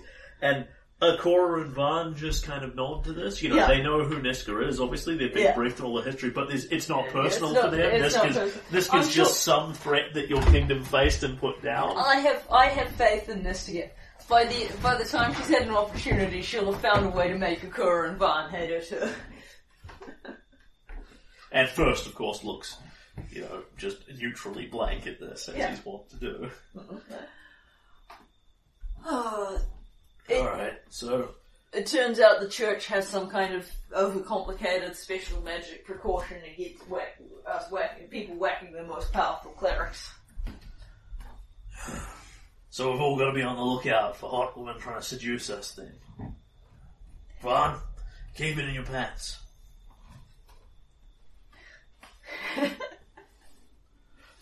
Vaughn just, just completely blank faces him. Um, I think it might be a touch more complicated this time around. I think um, the thing to really be on the lookout would be anonymous ac- would be anonymous accusations and people trying to stir up trouble. Oh, this could have been a much bigger mess if Bryn had uh, decided to keep the letter to herself. And not everybody's as open and upfront as she is. Be on the lookout. And if you think you've, um, if you think you've got anything that smells funny, you're welcome to bring it direct to me. I take this matter seriously. Look out, says the old Beldame. There's a witch on your council. and nobody's going to be. And we're, on the other hand, we're going to heed the lessons of the past and do our best not to let this drive us into any witch hunts. Not like last time. And I will look, and I will glance over at Svetlana. I agree, says Van. Any rumours that you hear should be treated with very little credence until they've been thoroughly investigated. I also have no intention of publicizing this, publicizing this mess with Niska. The kingdom's got enough to worry about. I think that's probably wise. It'll, it'll probably just upset people to no gain. and I will um I will tell people about um, what I know about Among the Twiceborn, Yep. and that I think that, that he is involved in what the church is now planning to do. Yep. And Tristan can, you know, uh, Yeah. Well, that's not quite correct. You see, blah, more accurate lecture, but essentially the salient points are covered in that song. so- Yeah. It's um, there's not a lot. In any case, we have some advance warning that they're out there, but there's not a lot we can do in advance until they show their move. I doubt they're in our kingdom, and whichever kingdom they're hiding out in, we can't exactly go invade them and um, suggest that we've we, we, we'd like we'd like to just. No. cut off a few of their women's heads, but only the correct ones. We promise we know exactly which ones they are. Few armies will accept, few, few armies or rulers will accept we're simply here to remove a problem from your kingdom, then we'll take our vast army and go. Uh, so I'm letting you I'm letting you all know so you can be on your guard, but there's not a lot else we there's not a lot else we can do except be on our guard. The other thing that I want to talk about is Stagthorn succession.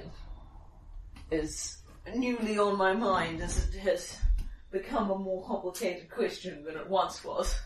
Glass over a Tristram. Yep. Um, and I will outline briefly what I'm thinking about in Yep. terms of possible means of determining the succession- succession.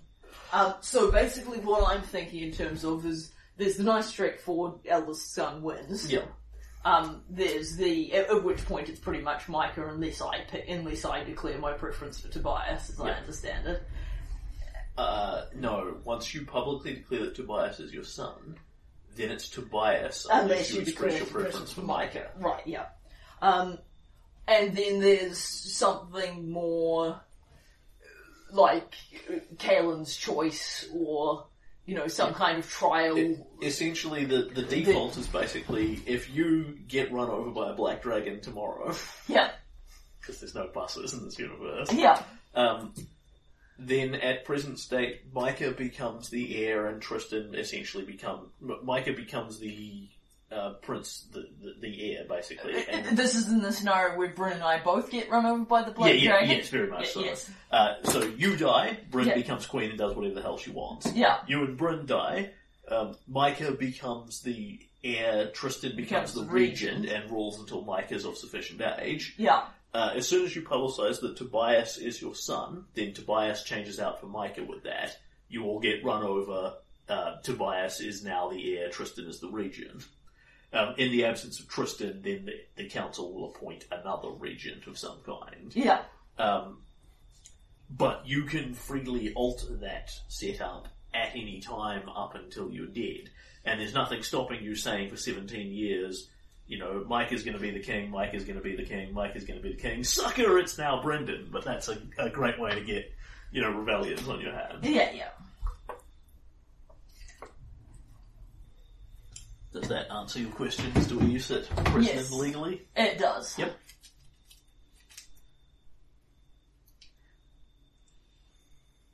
And I am interested in what people's thoughts are, both in the immediate future and in the longer term. Because this is a question that, um, you know, some of these people will likely outlive me. Yeah. Bryn's more of a question. But um, it's certainly conceivable that some of these people could outlive both of us, assuming the Black Dragon bus scenario. Se- several people will talk around it, but the opinion is pretty strongly in the fact that um, if you and Bryn die, it's probably going to be violent rather than in your beds. Yeah. Mhm. Um, certainly in, in any sort of immediate term. Yeah. Um, the and nobody is really even going to remotely attempt to answer the question of who's going to be a better king out of your two month olds versus the four year old. Yeah. There's a va- very vague favour to Tobias there, if only because he will come to majority first, and thus there'll be less pissing around about it. But it's not a very strong preference. Um, as as in most cases, you just kind of need to truck along, assuming that you won't die. Yeah. Alright. Well, I think at this time then that we'll say that for the time being, Tobias is my heir. And that that circumstance may change if there are reasons to change it. Yep. Yep, by all means. Uh, When you laugh and then don't say anything, it troubles It'll me. make sense in a moment. Okay. Um, and that um, and that's as um, good as plan as we'll get for the time being. But I think we want to. I want to have some kind of a proclamation or some such that the the um, eldest child does not necessarily have to be the heir. Yep. That it can, it can be dependent on who who will be the who most wants to be the king and who would be Yeah, the yeah. best king. You you actually um, you wouldn't put out a formal proclama- proclamation to that effect. You just make it known that's your opinion. Yeah, Yeah, council's very on board with that plan. yeah, and Among other things, you um, Svetlana will say we need to accept that not everyone is so willing to. Not everyone is so willing to accept the destiny. Many of us have changed to be here. There is no reason our children should not be given the same opportunity. Not everyone wants to be king, and people look at Tristan. yeah, and I want Somewhere eldest is like, if I was on that council. and I want a child of mine or perhaps a descendant of mine who doesn't want to be the king to be given that choice. Hmm. Just because they're the eldest doesn't mean they have to rule. Some people might want to live in the woods. Alright? And we make that so. Yep. So we're not publicising it yet, but I, but we will in the near future. It's just I want to tell Tobias first. Yep. So um, I know we're stacking up the scenes like cordwood. Fine. Uh, yeah, but um, I want to go see him, you know, at Svetlana's house and go s- and sit him down. You have me, Auntie Caleb? Uh, do you want Svetlana on scene here? Lord, yes. Yes, she is here. Uh, and Bryn is not, because Bryn is just like, no, Yeah, no, one of the joys of not being my kid. yeah, no. no, no, she doesn't have to be.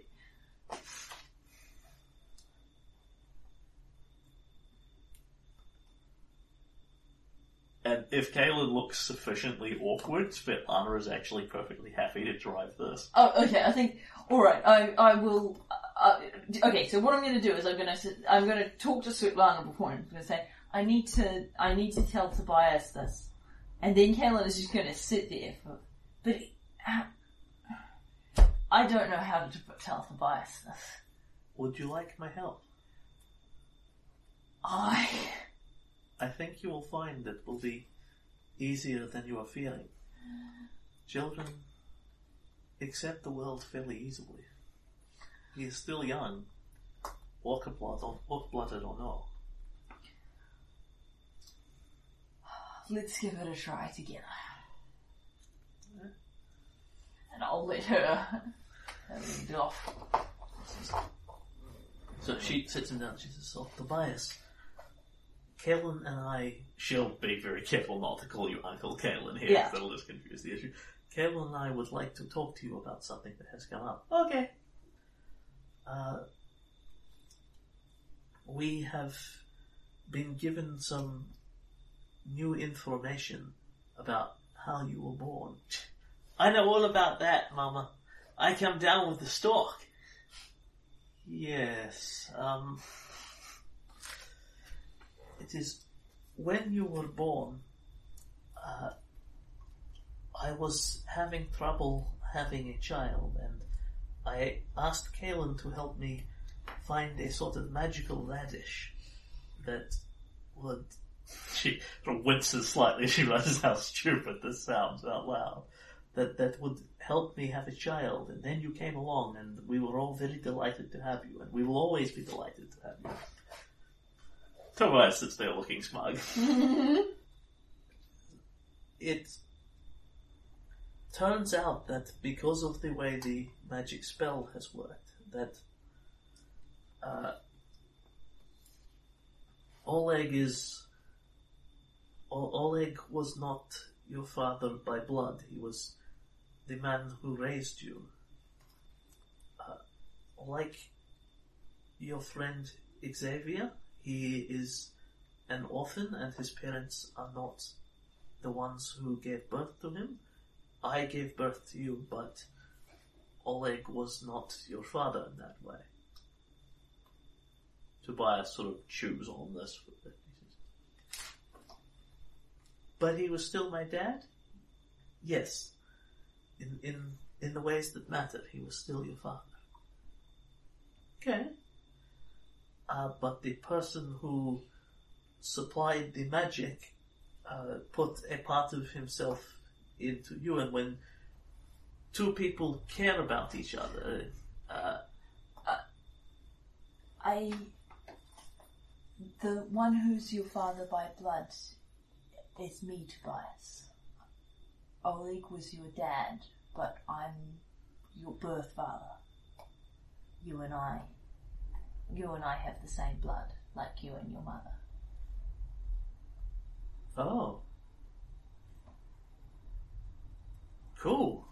Is that why I'm all strong and tough and big and stuff? Yeah, we think so. Cool. You might be. Um, it might help you be a big. It might help you be a fighter when you're older, but you'll still have to train and work hard, like we've talked about in the practice yard. Yeah, yeah, yeah. You're doing a good job. So, because of this, um, you're going to be for you're going to be the one who might be king when you're older, but you'll have to think hard about whether that's what you want to be.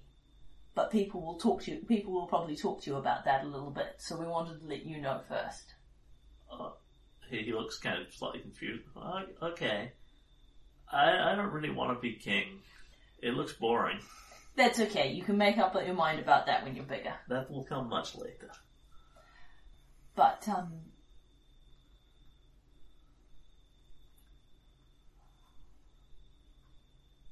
you know, I've tried to watch out for you because Oleg isn't around anymore. If there's anything you need and um, your mother isn't around, you can come see me. Okay? Okay. Good stuff. And this makes Brandon and Micah your. They are called half brothers, like uh, how Tristan and Van are half brothers to Kaelin. So, and and he says, and, and Tobias sort of nods. Okay, so I'm going to play with them, like Tristan and Van play with Kaelin. Yes. Well, I was already doing that, Mum. Mm-hmm. Svetlana thinks about this for a minute. Good point. Yes, I suppose you are already both living with and playing with your brothers. I. She she looks at you like like I told you. You know. You were right. You were right all along, lass.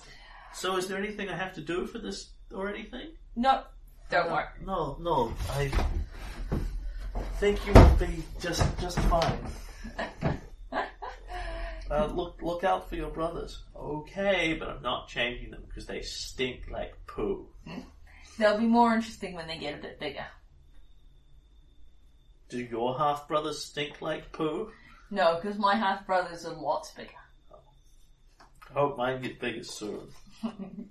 It might take them a bit longer than it took you. You're a good boy, Tobias. She gives him a big hug. Tell Cook I, could, I said you could have some of the cake. Cake! Tick, tick, tick, tick, tick, tick, tick. Okay, you were right. That wasn't as bad as I thought it was going to be. Children are mind-boggling. Look, it's it makes a difference for me knowing this, but it's it's not like I guess what I'm trying to say is um you're in charge. You're you're the one raising him. But if there's anything you need, just like with him. With Tobias, I have always had something of a village, and I have always appreciated it. I do not see that needs to change. That's sensible. Thanks, lass. This this could have gone a lot of different ways. I'm glad that the two of you have been so sensible about it. And I don't have any. I'm very happy to have Tobias as my heir. I think it will depend a lot on what kind of people they'll grow up to be, what decisions we make when they're older. But that's something that I'm happy with. We will have plenty of time. Stagthorn will endure. Alright. Yes, and uh, at that point, Yep. that kingdom event can be considered, and at that point we make the proclamation, Okay. And and the shit hits the fan. I will cut briefly ahead to this. Yeah. Um, this is what I was laughing at before. As Goody Niska's plan goes completely out the window and impales itself all over the floor. um, so you publicise this. Um, unsurprised. Basically, um, And uh, that's going to include the explanation about the magic Yes. radishes because there's really no other way to get round the I didn't sleep with her but we had babies thing. yes, there And, are. and Kaelin's not prepared to publicly announce the I slept. It, it, if he's not, if he didn't cheat, he wants credit for not cheating, which has not worked out for him so far. But he hasn't given up. There are an extra. Yeah, at this point you should have just slept with him. yeah, I know. At least you'd have had the fun bit, as Akaros says. Yeah, well, he's not tactful, but he's not always wrong. It would have That's been. Akaros. It would have probably have been simpler just to just, just to sleep with cheat on Oleg with her in the first place. Um, so at this point, um, you you publicise At least I wouldn't have all these naff magic explanations for everything. there there are just an endless string of jokes that nobody is prepared to make to your face, but nonetheless, you know, reach your ears by rumor Yeah. about magic radishes, quote unquote. Yeah, the um, Um, the um, Kaelin just kind of abruptly stops going down to the pub for a month.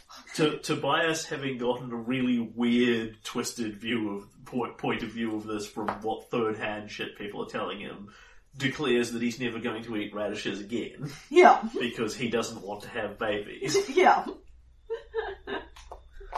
Um, Kaelin is certainly having second thoughts about radishes. there, there are, uh, but other than a string of um, of, of crude jokes, the the common assumption is that uh, you were totally knocking boots Yeah, because it's it's really hard to get around that. but Um, that that was already kind yeah, of so- the common assumption. Some people genuinely believe that. More people genuinely believe that now. Yeah, Um, regardless, the sheer humour of the magic radishes does not escape the public. yeah, Um, and, you know, radish prices in the kingdom go up as people buy them for novelty purposes and aphrodisiacs and things of that nature. yeah. Um, by and large, um, the, the crowd... And if I get any crap from the Church of Erastil, they're getting a sternly worded letter, I can tell you. yeah, the Church of Ariston Brevoy's got bigger problems now. Yeah, that's very true. Um, and certainly, like, John is hardly going to wind you up about it. Yeah, yeah. Um, Yeah, well, I, I'm kind of counting on John to be one of the few people who believes my yeah, version. he, he will effectively come and um, very tactfully in such a way as to suggest he believes you, you know, asks you if there's anything you want to talk to him about and get off your, um, your conscience, as it were. yeah, Um, and Kaelin will actually talk to him a little bit about it being slightly weird to have to have a child Yeah. That he's always considered himself and nothing more than an uncle role revealed to kind of be his son. yeah, and, And and that it, it, it, it is in fact making him feel kind of uncomfortable. and John will, will commiserate with you and say you've found yourself in a very odd situation, but you know you've you've done all the right things. You've done as best you could with the tools that were given to you. yeah. Um, Uh, about a week after, the, no, it would have to be longer than that. About two weeks after this is publicised, um, Leon will bring you word and a poster from the streets that um, there's a essentially a leaflet smear campaign going round, um, endeavouring to suggest that that um, my, uh, he basically hands you a poster that says Micah Thorn for true king. Do not let the usurpers win, etc., etc. Yeah. Um, however, that's what the vast majority of them will say, but he'll actually find a couple more um, as he brings them in from the street, as the guards would go around and collect them because they they first wants them off the street because they're fomenting insurrection. Yeah, yeah, no, Kaelin has no Um, problem with that. They appear to have been very hastily written because there's no mass printing here. And a couple of them are found when you look closely at the bits of paper that the, the ink has been scraped off them, where it says Tobias the Thorn is the true king, etc., etc. Right, yeah. So Niska has started this plan with the aim of aiming for a smear campaign where she tries to promote, you know, Tobias the eldest has been left out by his father, you know, even as an unacknowledged bastard, he's the true king, stand up for justice, don't let the evil King Kaelin tell you what this means. Except that having buggered that fine humility by actually declaring Tobias publicly as your heir, um, she's forced to go backwards in a vast hurry and, and try and hastily push the very foolish agenda of, you know, um, the the second son should totally be king because he's not a bastard, whatever. It's a vague effort to rack up dissent in your kingdom, and it just gets nowhere. It falls over on the face of it. yeah. Several leaflet campaigns go up, people just by and large ignore them. Nobody's excited about the concept that Micah should be king. Yeah. Particularly considering we've already, you know, the the air may change in time depending on the wants of the children. It's it's kind of a non-issue. No, you have uh, basically completely diffused her plot. You need to make no kingdom rolls here at all. You That gain, no, you gain no unrest, you make no kingdom rolls. That has a pleasant feel to it. Like, you can assess between what you pick up from word on street and all this, va- vaguely where this was supposed to go. Yeah. But you took it in completely the wrong direction and, Yeah. and ruined her. It wasn't exactly a master plan. And yeah, it, it, No, no, no aspect of what she wants has succeeded here. that, that, that, that feels good to me. And honestly, when all's said and done, it's better to know, including about the fact that she's back, because at least it doesn't come as a nasty surprise when she attacks me in my sleep or whatever. Okay, and Also, I totally called that that was Niska in the vision, and I was right. You still don't know that one. I still think it is. Never over between us. It's got Never, to be. never, never. C- come on, who does that sound like? It's got to be Niska. Huh? Uh, and that is the Kingdom Events of Rover are finished. Yes. As soon as I start playing again. yeah. Yes, you'll notice how quickly the ones that I was. no, that wasn't actually true. It took me forever to write them out. But um, the point is.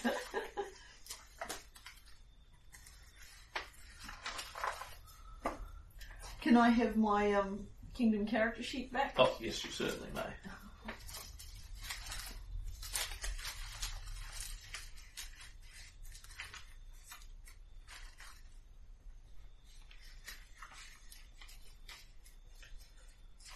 So, at this point, um, we can move on to Corwin, or we can just call it for the evening. Um, I would like to do with the scene with Corwin because um, that feels like a good wrap up. Yep. I definitely don't want to do anything else, but the scene with Corwin I would like because um, Oh, yeah. When you good? yep, I'm good. Uh, so, Corwin will ask you basically to pop in and see him the next time you're down in Lakeview. Yeah, And indeed, you go to see him in his home. And you have, you know, small talk with him is never a big priority, but it's it's pretty much um, manly bonding. You drink heavily, you talk about sports. yeah, yeah. We drink heavily. We talk about you know just life stuff. Yeah. Um, and We reminisce about killing large monsters. Yeah. He, he slips. He sips his, his ale, puts his feet up in front of the fire, and In fact, no, you, you can totally be out fishing at this point. It's Yeah. mid afternoon, you're sitting on, at his house on the edge of the lake, on his pier that he's had built at the end, throwing fishing rods off the deck and fishing. And we're drinking beer. And you're drinking beer, of course. because it's fishing, so you drink beer. Of course. When the beer is run out, the fishing is done. Yeah. And did you like? I've been thinking about what you were saying a couple of days back about you and me throwing down. I'd not like to see it, lad. I. But I can't say I haven't had the thought a time or two that I might have been better off if I hadn't met you.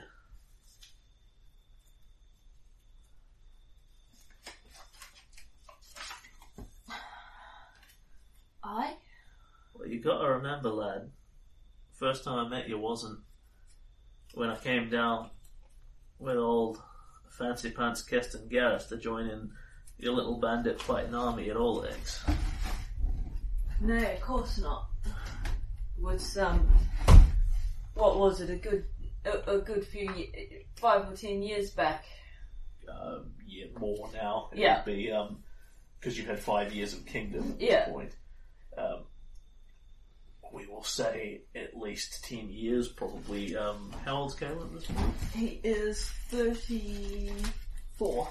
Yeah, so that would be like There we go, he's exactly the same age as me. that would be like 15 years ago because that Yeah. was right at the start of your mercenary career. Yeah. Um, and to recollect you, the player, you don't Yes. necessarily need to retain all this, is um, this was one of your first missions out as a young mercenary. Um, you were hired on to help a dwarven settlement with, this is like Kaelin's memory of it, is you were hired on to help a dwarven settlement with some undead rising up.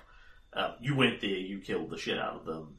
Um, one of the people that you saved, whom you later recognized was an older dwarven guy, who 15 years later you saw had buffed the fuck out and come to join the guard to fight your bandits. So you, you saved his life that those many years ago. I the But for you it was just kind of a passing fight. uh, oh right, the the first time back at the mine, and, and with those um with those skeletons. Aye. It's, uh. Well. For a young mercenary boy like you, imagine that sort of thing's just Tuesday. Truth to tell, a few undead coming out of the mines was just Tuesday for me as well at that point, but, uh. That particular Tuesday was a very different story.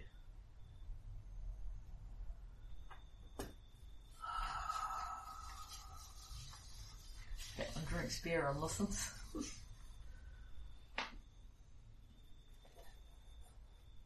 Let's for you. Ugh, for you, it really was just bloody Tuesday, wasn't it? You, you get into people and you tamper with what's supposed to be, and you don't even see what you're doing. Sorry.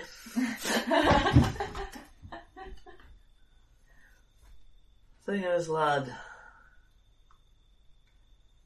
Oh bloody hell! I've been a follower of the lady for a long time.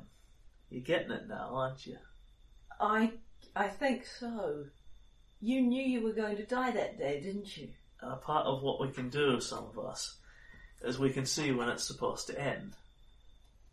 I screwed up your destiny.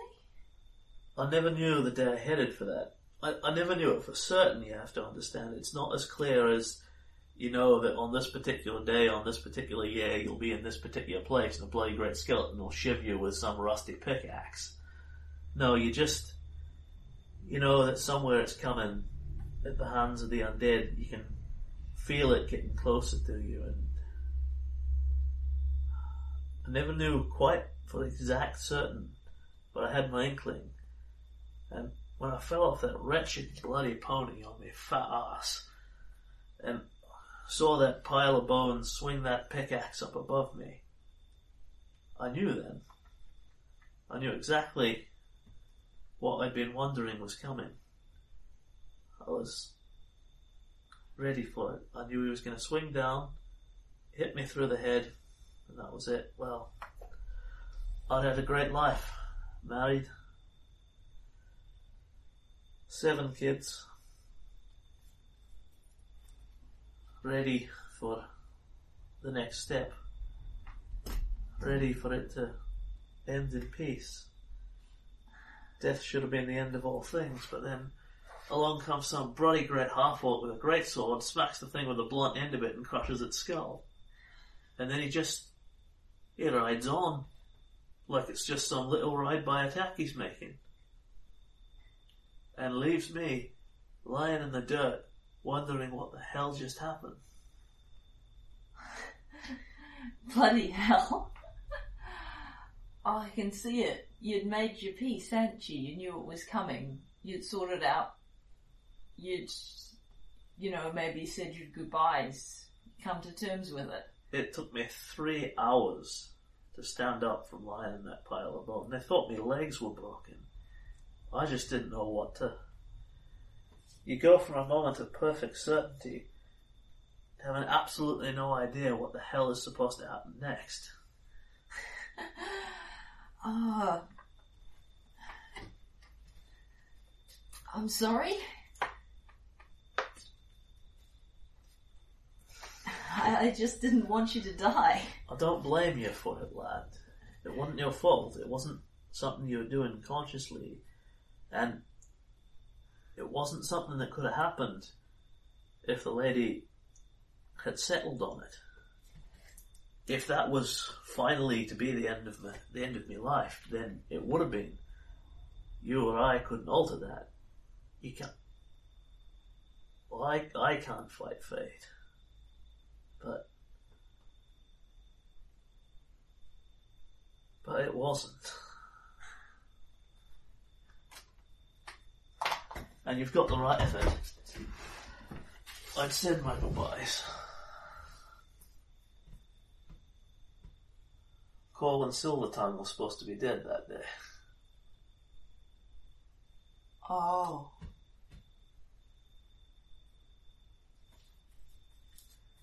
You wouldn't believe it now to look at me, but I used to be quite the grand diplomat. Oh.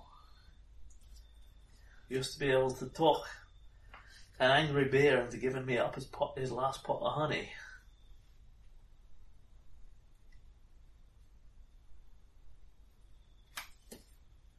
Day after that, I got up. I couldn't even explain. I couldn't even get the villagers to believe my legs weren't broken. They carried me in and strapped me down to try and fix the bloody things. Never have someone try and fix your legs if they're not broken. It's it's not good. no, I can see it isn't. I I can't. don't. I don't understand. I know I don't understand much of anything, but I don't understand that for certain. I was Like you were a different person. I used to be quite the public speaker, like uh, like old Lord Fancy Pants there, but uh, I moved people. I changed them with new words. I could set people on different paths, change their destinies, convince them not to fight, convince them to back down, spin a spin a blue yarn that you wouldn't believe, and yet somehow you would, but I couldn't do a thing after that. The lady took that life away from me. But if it hadn't ended there, then it had to be for a purpose, didn't it, lad? It had to be. Can't just be a random chance. I I decided that if I couldn't be what Corwin Silvertongue was, then I'd be something else. Someone else. Well, you wouldn't believe it now look at me, but I used to be a bit of a frail stick. I was heading for me death. I figured. I figured the quickest way to find it was to take on your sort of work. So I started working out, getting fit, came surprisingly easy, like it was what I was supposed to be doing. I made myself a fighter. And I went out taking on every half-assed, hopeless cause, desperate last hope, certain to be the death of me job I could find. And you know what I didn't find? The death of me. It, it, it just didn't work. Every, oh, I got beaten up. I got the hell beaten out of me. More times than I've got fingers. I never quite managed to pass on.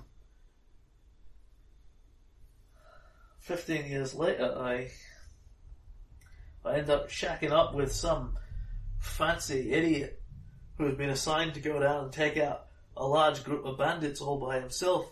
He's looking for volunteers that will take no money, and I walk up to Kesten Garess and I say, I'm your man. And he says, Do you have a debt? Do you have a death wish, dwarf? And I say, Well, what if I do? I'm not asking you to pay me for it. And he nodded and he said that made good sense. Well, I didn't find my death down the Greenbelt either, but I found that bloody half orc again. You know, you didn't bloody tell me any of this when we met. You just said you were glad to see me. Well, what would you have said? I know, but you can't have been bloody glad to see me. Well, that's actually not true, lad.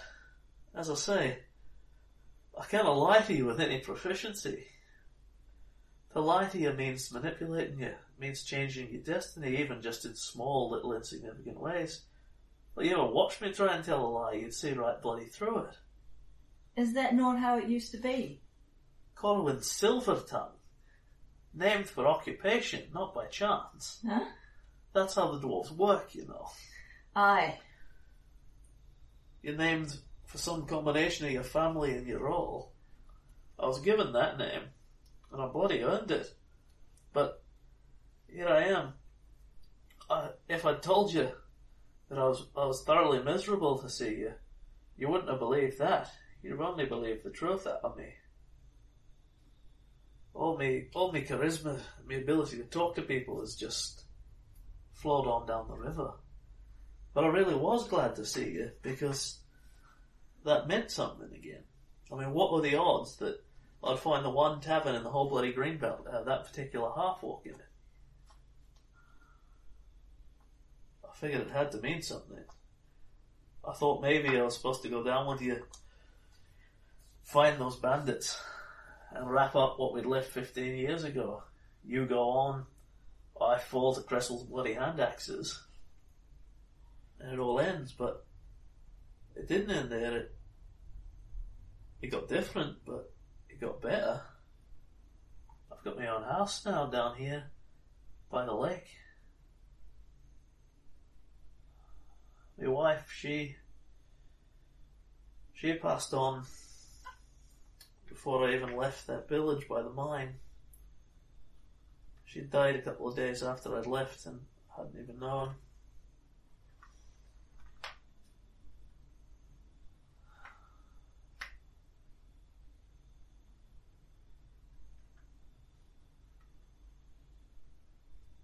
And I kinda, I kinda just choose to end it. Death, death may be supposed to be the end of all things, but if I'm here, it's because the lady wants it. And faith needs, faith means you have to make sacrifices. Without believing it's all for something. It ain't no kind of faith at all. And then, after his longest speech ever, he goes quiet.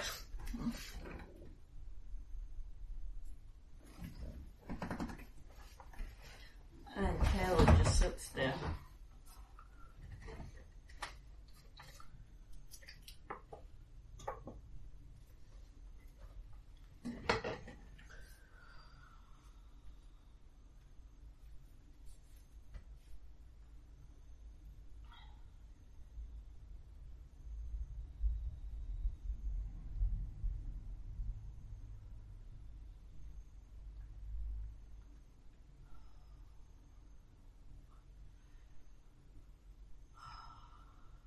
It doesn't. It doesn't seem fair. to have to start over that way.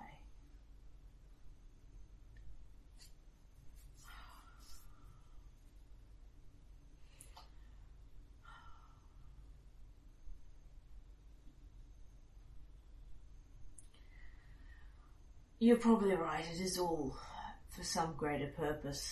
I doubt I could have done any of this without you. But I don't think that justifies. In your shoes, I'd wish I'd never met me too. Now don't take on, lad. I said I felt like that when I first met you, and how I feel now. You know that's true. The thing is, never really been a man much given to bitterness by nature, and I never really had the time for it after my first. What do you call it? It wasn't my death, but it was when I left my life behind. After your first life? Aye. You heard me use that expression a time or two a lifetime ago. Aye, I think I understand it better now. But I never had ti I never had time to be bitterness bitter about it. I was too busy throwing myself into every half-assed piece of chaos I could get myself into. but the thing of it is, lad, what if I hadn't? What if I'd just lain there in that pile of bones and said, "Oh well, meant to be," slit me in throat with a dagger and called it a day? Who'd have stopped me? Well, no one. I doubt the lady would have been pleased, but she'd have passed me to me judgment same as she always does. Question is, where would the rest of you be then? I have a pretty good idea. You'd be dead in a bandit camp with a hand axe in your head. And Stagthorn would be a dream that never was. These people, all our people, lad, they'd be scattered across the wind. Some of them would be living in bloody martial law under Drelev. Some of them would be pissing around in that mess up in up in Brevoy. Others of them, others would probably have their heads cut off and have clockwork bodies stuffed on them down in Pitax or some such shit. That's a sacrifice, but it was a sacrifice for the lady, for what was meant to be. And that means it's one I was prepared to make. I suppose it's no different than John in the end. It's not up to me what sacrifices people are prepared to make for the good of us all. I went to that to that mining camp, thinking that that might be it. That might be the moment I died. I could have avoided it. I could have turned east on the road instead, left those people, not gone down to help suppress that undead infestation. But what would have happened then? More of them would have died in my place. I'd gone down there prepared to die for them. Why shouldn't I be prepared to live for them? I suppose. I just. I had enough of, um.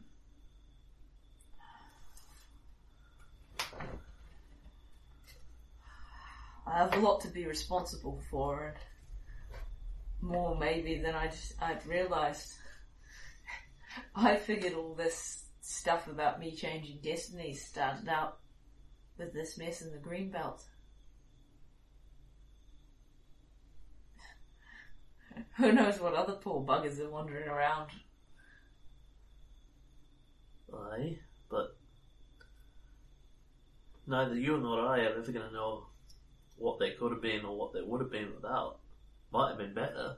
Could have been a hell of a lot worse too. Aye. Aye. That's true enough. And whatever happens, Mordecai's still dead. And that's a damn good day's work. We can all be proud of that. Aye, who knows where that bloody mess would have ended if you'd been stuck back in a grove with a hand axe dittering with a hand axe for your head or dittering in the stag lord's bed. I, I think um, I think someone would have taken him down eventually, but I think the River Kingdoms might not have survived that.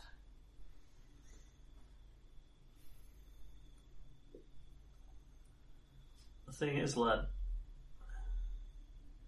I I'm certainly, I was never a great intellectual to start with, just a great talker, but even now, I still haven't the slightest idea, and I suspect that even if someone as well educated as old Lord Fancy Pants there probably couldn't answer the question either of what are you doing, what you were meant to be doing the whole way, or were you doing what you mo- weren't meant to be doing? That's why it happened. Gods only know the answer to that. Aye. That's true enough. Were you meant to be an agent of change? Is it just something you do unconsciously? You or I are never going to know that. That's the thing. You have to just put it aside. Know that there's something higher out there that's watching over you. All Old Deadeye's keeping your bow on target, I'd say, lad. You are where you're meant to be.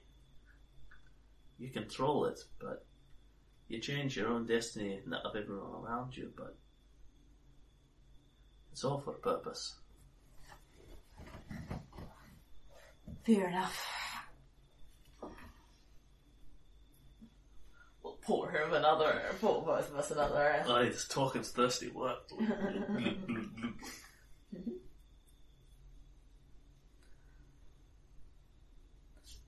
Corwin Steel River, ladies and gentlemen. Okay.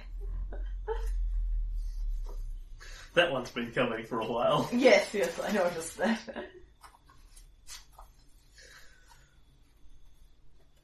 So, I can now answer you some of your comedy questions if you desire. Well, I think I know why he can't turn undead anymore. Yeah, it's because his charisma's six. Six! Yes, Bloody hell. yes. Technically speaking, he's still perfectly capable of turning undead. It's merely that he can only do it once a day, and he rolls a massive penalty. So he's Right. extremely bad at it. right, yeah. His his objections to not being able to turn undead are that he thinks he can't do it, and mechanically he's right. He's incredibly bad at turning undead because his charisma is horrifically low, Right, yeah. and because he no longer has any skill points and any social skills, he's at charisma penalties to all of them, and thus is extremely bad at influencing people with his social skills. Yes. Six is pretty brutal. Yes. Huh? I, I built this character around the concept that I wanted to, um, if I built a dwarf that had a negative, that had a penalty to charisma, I could make a character with six charisma, and I built Corwin from the ground up around the concept of what does a character with six charisma look like? Huh? And I mean, I, I don't just want someone who's hideously unpleasant and surly because that's not a that's not a good character to have in a Yeah. game. Period. Um, but what else does charisma do for you? It lets you influence people, right? You can't influence people. Why can't you influence people? Huh? Because your fate has changed. Huh? You cannot affect the fates of others anymore. Huh? That was that was the initial concept for Corwin. Was Yeah. was if this guy has, can I build a character with six charisma? If so, what does it look like? It looks like somebody who can't change other people. Huh? And so, yes, that is why he can't turn people. Why he can't change other people's fates, because his charisma is toilet, toilet poor. Huh? So is the conception that he would have once been able to both see what was coming in people's direction because of his pharasma-like abilities and change what was hap- and influence it? Uh, he, he never made any effort to influence it unless he thought he was supposed to. Yeah. But essentially, he used to be a high charisma, he used to be a high charisma, low physical stats cleric, Yeah. who became a low charisma, high physical stats cleric. Yeah. So um, while I'm here, Yep. what do I get for his 20 point ability? Uh, you Besides receive, a buttload of personal guilt. you receive his twenty his twenty point ability, Altered Destiny. Ah, Anyway, where were we? Uh, Altered Destiny, his twenty point ability. Uh, so you have learned how you have altered his fate. um, but perhaps for the better, perhaps not. Um, nonetheless, you, you now have a pretty good concept of um, why all of his feats and all of his abilities about are about his hero points and altering destiny and screwing chance and that sort of thing. Uh, what you gain from this is uh, both you and he gain the feat luck of heroes and gain an extra hero point apiece uh, for exactly the same reason that he's been taking it over and over again. Uh, it's a thing of how much destiny is um how much destiny is controlling you versus how much you are controlling destiny is what Corwin's character and story are about. And of course, your hero points give you the capacity to alter your destiny.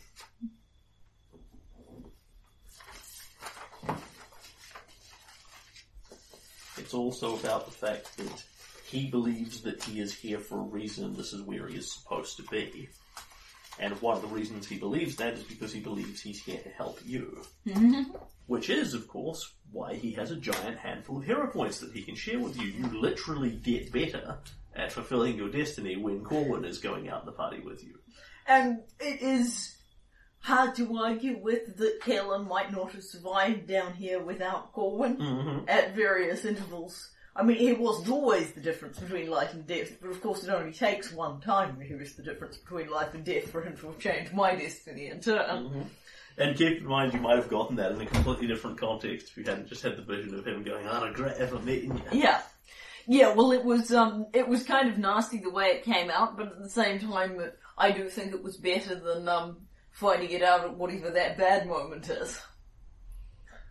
And I will remind you of his, um, the two aspects you have with his. Death should be the end of all Uh, things. yes. And faith demands sacrifice. Yes, I certainly have a new perspective for why he's against resurrecting people. Yep, yep. That is that is his his line of logic entirely stems from the fact that when you die, that should be it. Yeah. But sometimes it isn't. And if you go back and listen through this again, you will find endless references to Colin saying, you know, well, sometimes, you know, sometimes death isn't the end, but it should be.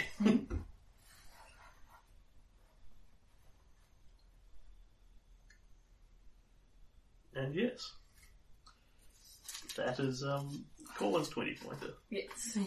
so, um, you know, Kaelin and Corwin will sit on the porch and probably just fish quietly for a while. You both find this very easy. And, um, as we, um, as later on, as we're grilling up the fish for a fish dinner with, you know, something else to drink, naturally. Um, Elven wine, no doubt. no, it's gonna be beer. Yep.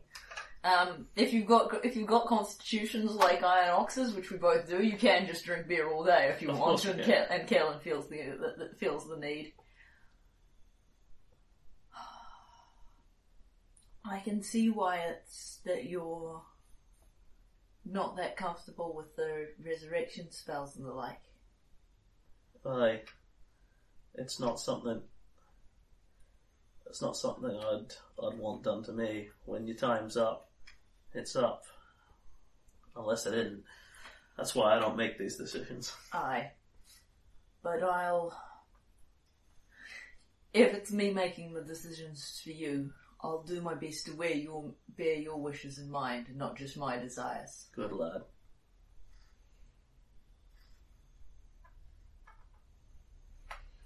And, uh, clap him on the back, you ain't a young man. It's gonna be the end for you sooner or later, one way or the another. 358 years, and I could still kick your ass. didn't say, didn't say you couldn't, didn't say you couldn't. Come on, this fish won't eat itself. Aye. You know what goes good with fish? Beer. Yeah. It's beer battered in the sense that we tip the beer over the top of it and we eat the fish. You know, we totally fry the fish in beer and then we accompany it with beer. That's that's what we do. Alright, and close scene there. Close scene there. You have completed your 20 point scene and many of the things that are on your list. Is that all the stuff for Rover? I have one more secret thing on my list, but it's not necessarily for Rover. Right, okay. Alright, then um, we conclude a um, three hour session in which we accomplished one kingdom event and one relationship scene. Yes, but I'm sorry there's so much role playing in my role playing game. I'm just saying, next time you blame me for how slow everything is. I promise next session will just be a, a bunch of 20 foot rooms with 1d4 kobolds in each of them. The next session after that will be the political fallout of killing all your kobolds. I would never kill all my kobolds. I, I apologise for the amount of role playing in my role playing game. On the plus side, though, you will be headed for the Rushlight tournament, where there will be just many, many dice rollings and excitements and things of that neighbourhood. Anyway, it wasn't a bad session, it was just draining. Mm-hmm. Uh, well, leave it there to see what happens, how many king events we can pack into next turn. Dun dun dun.